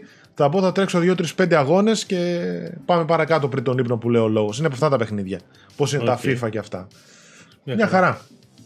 Τα υπόλοιπα σπάνια. Τώρα για Mortal Kombat. Όχι, και... όχι, άστο. Κάνε, τα... να... Αφού την επόμενη εβδομάδα δεν μπορείς να μας πεις για Spider-Man. Μπράβο, θα σου πω για Mortal Kombat γιατί έχω τερματίσει το campaign του και θέλω να ασχοληθώ με τα υπόλοιπα κομμάτια του. Οπότε Ωραία. Θέλω να έχω μια πιο σφαιρική άποψη. Το έχω γράψει και το review. Λες και, λες και μόλις άνοιξες το site, έχεις αναλάβει δεκαπέντε reviews. Λες, λες και βάζεις παιδάκια εδώ πέρα. Τι κάνεις. Ε, αυτά. Ωραία. Okay. Ας πω και εγώ λοιπόν για τα πι ες θρι παιχνίδια που έπαιξα. Γιατί πι ες θρι παιχνίδια έπαιξα πρακτικά. Λοιπόν, είχα υποσχεθεί, θα πω δύο, είχα υποσχεθεί άποψη για τον Nier Replicant. Mm-hmm. Λοιπόν, όπως έχω ξαναπεί, με τεράστιους φαν του Automata, τεράστιους φαν του Automata, το θεωρώ μέσα στα δέκα καλύτερα παιχνίδια που έχω παίξει στη ζωή μου, ε, τουλάχιστον αριακά. Ε, το Replicant. Μπήκαμε με πολύ ψηλές προσδοκίες, ξέροντας βέβαια δεν θα παίξει ίσως κάτι το ίδιο καλό, γιατί είναι το παιχνίδι που ήταν πριν το. Το Automata, οπότε okay, πήγα με τη λογική του πρώτου παιχνιδιού που είναι μικρότερο. Ερώτησα στο group τι να κάνω με τα διάφορα endings και τα λοιπά. Όσοι έχετε παίξει το Automata ξέρετε ότι ξεκλειδώνει ending πάνω στο ending, πάνω στο ending, πάνω στο ending. Απλά στο Replicant το κάνει με ηλίθιο και πολύ κουραστικό τρόπο. Και πολλοί μου πάνε να δεις YouTube. Και αυτοί πολλοί είχαν δίκιο. Ε, δυστυχώς παρότι έπαιξε ένα πρώτο, το πρώτο ending ήταν ένα φανταστικό παιχνίδι, είκοσι ώρο, ας πούμε, δεκαοκτώ ώρο. Ένα πάρα πολύ ωραίο παιχνίδι του οκτώ κόμμα πέντε εννιά με πολύ ωραίο σενάριο, με μουσικάρες, με ωραίο combat. Πάρα πολύ ωραίο παιχνίδι, πολύ, πολύ οικείος όσο έχουν παίξει Automata. Το δεύτερο playthrough σε αναγκάζει να ξαναπαίξεις ένα κομμάτι του πρώτου παιχνιδιού, στο οποίο απλά προσθέτει κάποια cutscenes, τα οποία είναι κάποια λίγα cutscenes. Το έπαιξα και αυτό. Το τρίτο playthrough σε αναγκάζει να παίξεις ακριβώς το ίδιο κομμάτι, άλλες πέντε ώρες, προσθέτοντας κάποια ακόμα cutscenes. Και ενδιάμεσα βρίσκοντας τριάντα τρία όπλα, όλα τα όπλα του παιχνιδιού, για να πας μετά στο Ending D. Αλλά όταν κατάλαβα πόσο λίγο είναι το νέο υλικό σε σχέση με τις ώρες που πρέπει να αφιερώσω, παιδιά, ειλικρινά, δεν έβρισκα κανένα μα κανένα μα κανένα λόγο να το κάνω. Δηλαδή, θεωρώ ότι αυτό το παιχνίδι, από εκεί που έχει πέντε endings, A, B, C, D και E, έπρεπε να έχει τρία, να αφαιρέσεις τελείως το να βρεις τα όπλα και να αφαιρέσει και το δεύτερο και το τρίτο playthrough που απλά προσθέτει cutscenes, να το κάνει ένα. Και απλά να προσθέσει cutscenes, κατάλαβες, και του B και του C, να τα κάνει ένα ending. Και όχι να τα χωρίσεις σε δύο. Γιατί παίζεις τις ίδιες αποστολές δεύτερη φορά. Είναι πάρα πολύ κουραστικό. Όσοι έχουν παίξει οτόματα ξέρουν γιατί πράγμα μιλάω. Όσοι δεν έχουν παίξει, μπορεί αυτή τη στιγμή να λένε, να νομίζω ότι λέω αρλούμπες. Όπως και να έχει. Δεν άξιζε το χρόνο. Πραγματικά δεν, δεν θεωρώ ότι άξιζε το χρόνο να κάτσω να αφιερώσω άλλες είκοσι με είκοσι πέντε ώρες για να παίξω το ίδιο πράγμα, το ίδιο πράγμα για να δω ένα cutscene παραπάνω. Δηλαδή, οκ, okay, οκ, okay, κάπου όπα. Δεν ξέρω τι να το κρίνω. Δηλαδή, αν το κρίνω δομικά και με το γεγονός ότι θα έπρεπε να έχω ρίξει εξήντα ώρες με απίστευτο grinding για να φτάσω στο τέλος, θα έλεγα ότι δεν αρχίζει τον κόπο κανενός. Αυτό που έπαιξα εγώ ήταν φανταστικό. Δηλαδή, αυτό που έπαιξα εγώ σεναριακά, βλέποντας και τα cutscenes μετά και βλέποντας και ξέρεις, ό,τι έχασα στην πορεία, είναι ένα παιχνίδι με φανταστικό σενάριο, με φανταστικούς χαρακτήρες, με φανταστική μουσική που αξίζει να παιχτεί από όλους. Ε, δεν είναι στο επίπεδο του Automata, δεν είναι τόσο περίπλοκο, ούτε τόσο βαρύς στις θεματικές του. Έχει βέβαια, έχει βέβαια πολύ σωστικές ιστορίες να πει. Το προτείνω, το προτείνω, αλλά παιδιά, υπάρχει και στο Plus έτσι χελιώς, μπήκε πρόσφατα. Αλλά παιδιά, το αν θεωρείτε εσείς να φτάσετε παρακάτω και να ρίξετε άλλες είκοσι πέντε με τριάντα ώρες για να δείτε κάποια cutscenes παραπάνω, είναι δικό σας θέμα. Εγώ προσωπικά πήγα αλλού, πήγα σε άλλο παιχνίδι, απλά δεν βρήκα, δεν βρήκα το λόγο να το κάνω. Ε, πολύ ενδιαφέρον είναι το Ending Key, το οποίο από ό,τι είδα ήταν μια νουβέλα που ολοκλήρωνε το παιχνίδι και πήραν την νουβέλα και την έκαναν παιχνίδι. Δηλαδή αυτή είναι η ουσία του remake πρακτικά του συγκεκριμένου, το ότι πήρανε το ending που πολλοί μπορεί να μην είδανε ποτέ και τον ενσωματώσαν στο παιχνίδι, που ήταν πάρα πολύ ωραίο. Πολύ ιδιαίτερη περίπτωση στα Nier. Πάρα πολύ ιδιαίτερη περίπτωση στα Nier.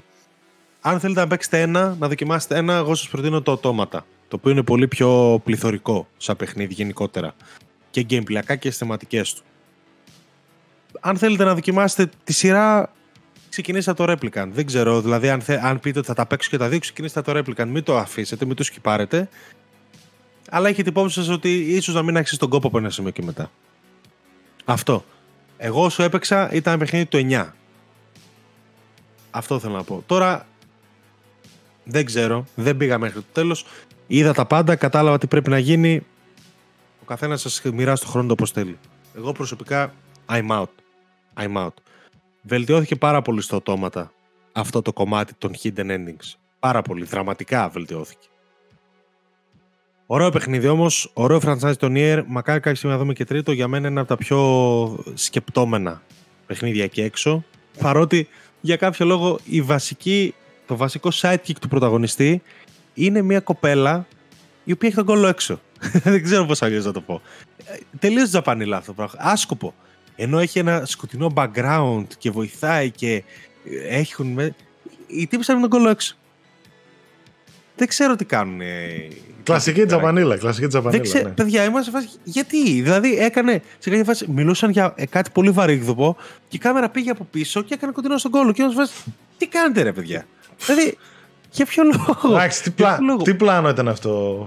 Ψαγμένο. Ένα πλάνο γίγαντας στο σκηνοθέτης. Ε, ναι, τι. Ε, τι ήταν αυτό τώρα. Τέλος πάντων, οκ, okay, πάμε παρακάτω. Εντάξει, στο Automata, ας πούμε, μειώθηκε νομίζω αυτό το πράγμα. Πάλι υπήρχε αυτή η υπερσεξουαλικοποίηση, αλλά μειώθηκε.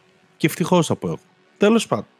Πολύ ωραία παιχνίδια τα Nier, παιδιά, δοκιμάστε τα. Ειδικά το Automata για μένα είναι το πιο δεκάρι, από τα πιο δεκάρια δεκάρια που έχω παίξει στη ζωή μου. Αυτό θα πω. Και θα πάω στο επόμενο παιχνίδι πι ες τρία που έπαιξα, ή μάλλον που ξανά έπαιξα, που είναι το Batman Arkham Asylum. Έτσι. Γιατί η αλήθεια είναι ότι μείωσα πολύ το backlog μου και μου έχουν μείνει παιχνίδια τεράστια και με αρκετά, αρκετά μεγάλη πρόκληση. Και φοβούμενος να πάω εκεί με τις κυκλοφορίες που έρχονται τώρα. Γιατί αύριο μεθαύριο μπορεί να παίζει το Mirage που λέει ο λόγος. Ε, είπα να πάω σε κάτι πιο comfort και κάτι πιο που το ξέρω. Οπότε είπα να παίξω το Arkham Asylum με τη λογική του ότι θα το πάρω και πλατίνα. Κάτι που δεν θα επιδίαικα ποτέ να κάνω στο City και στο Night για κανέναν λόγο σε αυτόν τον πλανήτη, ούτε επιπληρωμή. Πραγματικά. Mm-hmm. Ε, το έχω ξαναπεί με τις αγαπημένες μου τριλογίες. Τετραλογίες από εγώ μαζί με το Origins. Ήταν πολύ όμορφο να ξαναπέζω το Asylum. Έπρεπε να το παίξω και σε hard γιατί. Είναι τρόπαιο αλλά ήταν πάρα πολύ ωραία εμπειρία, δηλαδή δεν είναι και δύσκολο, το ξέρω και απ' έξω, το έβγαλα σε έξι ώρες στο χάρτη, δηλαδή τίποτα, πήγαινα στα τυφλά, το έχω παίξει πάνω από δέκα φορές, το ξέρω, ξέρω την κάθε γωνία του. Ε, δεν χρειάζεται να πω κάτι για το ίδιο το παιχνίδι, παρόλα αυτά θα πω, το θεωρώ ένα πραγματικό κομψοτέχνημα το Asylum. Ε, έχει κάποιες στιγμές όπως οι συναντήσεις με το Scarecrow, οι οποίες, τις οποίες δεν ξεχάσω ποτέ, mm-hmm. είναι από τα πιο έξυπνα πράγματα που έχω δει. Από τα πιο έξυπνα πράγματα που έχω δει ποτέ σε παιχνίδι. Αυτό θυμάσαι με το που και καλά χαλάει η οθόνη, ναι, ναι, μετά ναι. σε βάζει να παίζει το Joker, ναι. σου βγάζει το screen που έχεις χάσει και σου λέει press the middle stick και είσαι σε φάση τι λες, τι κάνεις εδώ πέρα. Επιπέδου Psycho Man της Metal Gear το θεωρώ αυτό το πράγμα, να ξέρεις, είναι απίστευτο. Ε, πάρα πολύ ωραίο παιχνίδι. Εντάξει, περιορισμένο γκυμπλιακά σε σχέση με ό,τι ακολούθησε και με τα Spider-Man, ας πούμε, μετά που το εξέλιξαν. Αλλά είναι ένα παιχνίδι με αδιανόητη ατμόσφαιρα, δηλαδή οι βόλτες στο άσυλο είναι ό,τι καλύτερο. Κάτι που χάθηκε λίγο μετά και αναμενόμενα στο City και στο Night με το Open World του πράγματος, αλλά έπρεπε να έρθει μια εξέλιξη. Αλλά το Asylum είναι πραγματικά το τέλειο setting για παιχνίδι Batman.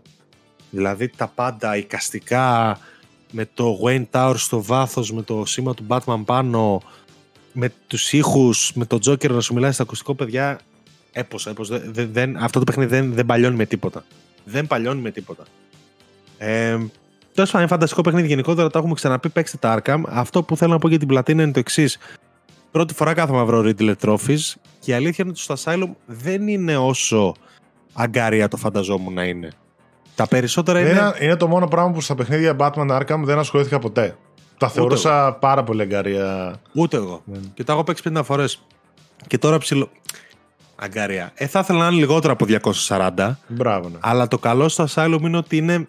έχει και challenges, λύνεις και γρίφους. Δηλαδή στο, στο Night, ας πούμε, ξεφεύγει πάρα πολύ. Και σε, πλήθος, και σε πλήθος ξεφεύγουν πάρα πολύ. Στο Asylum έχει μια ιδιαίτερη μαγεία του να περπατάς στο άσυλο μετά το story, κάτι που λογικά ούτε εσύ έκανες ποτέ, ούτε εγώ έκανα ποτέ, γιατί δεν έχει side quests. Ξέρεις, πλέον λείπουν όλοι, λείπει η απειλή, mm-hmm. λείπουν αυτοί που σου πάνε τα, τα νεύρα και απλά εξερευνείς με το πάσο σου, έχει ησυχία. Είναι ωραίο, κατά κάποιο τρόπο είναι ωραίο. Είναι μυσταγωγικό όλο αυτό. Δηλαδή δε, δεν έχω κανένα θέμα με το να κάτσω να τα βρω όλα, νομίζω, εκτός αν έχει κάτι ακραίο που δεν έχω παρατηρήσει, έτσι. Αλλά δεν με χαλάει. Θα πω ότι το κάνω ευχάριστα. Αυτό που με χαλάει και βαριέμαι ήδη, ενώ έχω παίξει λίγα τα challenges. Τα combat challenges και τα stealth challenges και αυτά, τα οποία ειλικρινά με παρκάς λόγους. Νιώθω ότι χαλάω ώρες άσκοπα, όσο ωραίο fighting σύστημα και αν έχει, βαριέμαι πλήτο. Θα τα κάνω πιθανότατα, θα πάρω την πλατίνα, έχω φτάσει κοντά, δηλαδή δεν έχει νόημα να μην τα κάνω. Τα περισσότερα τρόπια είναι από τα Riddler που μου έχουν μείνει. Εντάξει, φανταστικό. Επίσης, κάτι τελευταίο για, το, για τα trophies, μιας που το είπα, έχει κάποια πολύ ωραία easter eggs.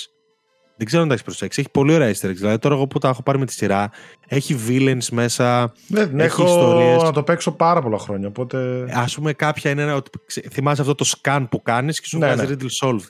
Ας πούμε, έχει, έχει πολλά easter eggs από, από villains του Batman που τα, τους είδαμε μετά στο City και στο Night. Ναι. Αλλά εκεί δεν υπήρχαν προφανώς. Δεν υπήρχε ο χώρος. Δεν, δεν χωρούσαν άλλοι villains ή δεν είναι πολλοί.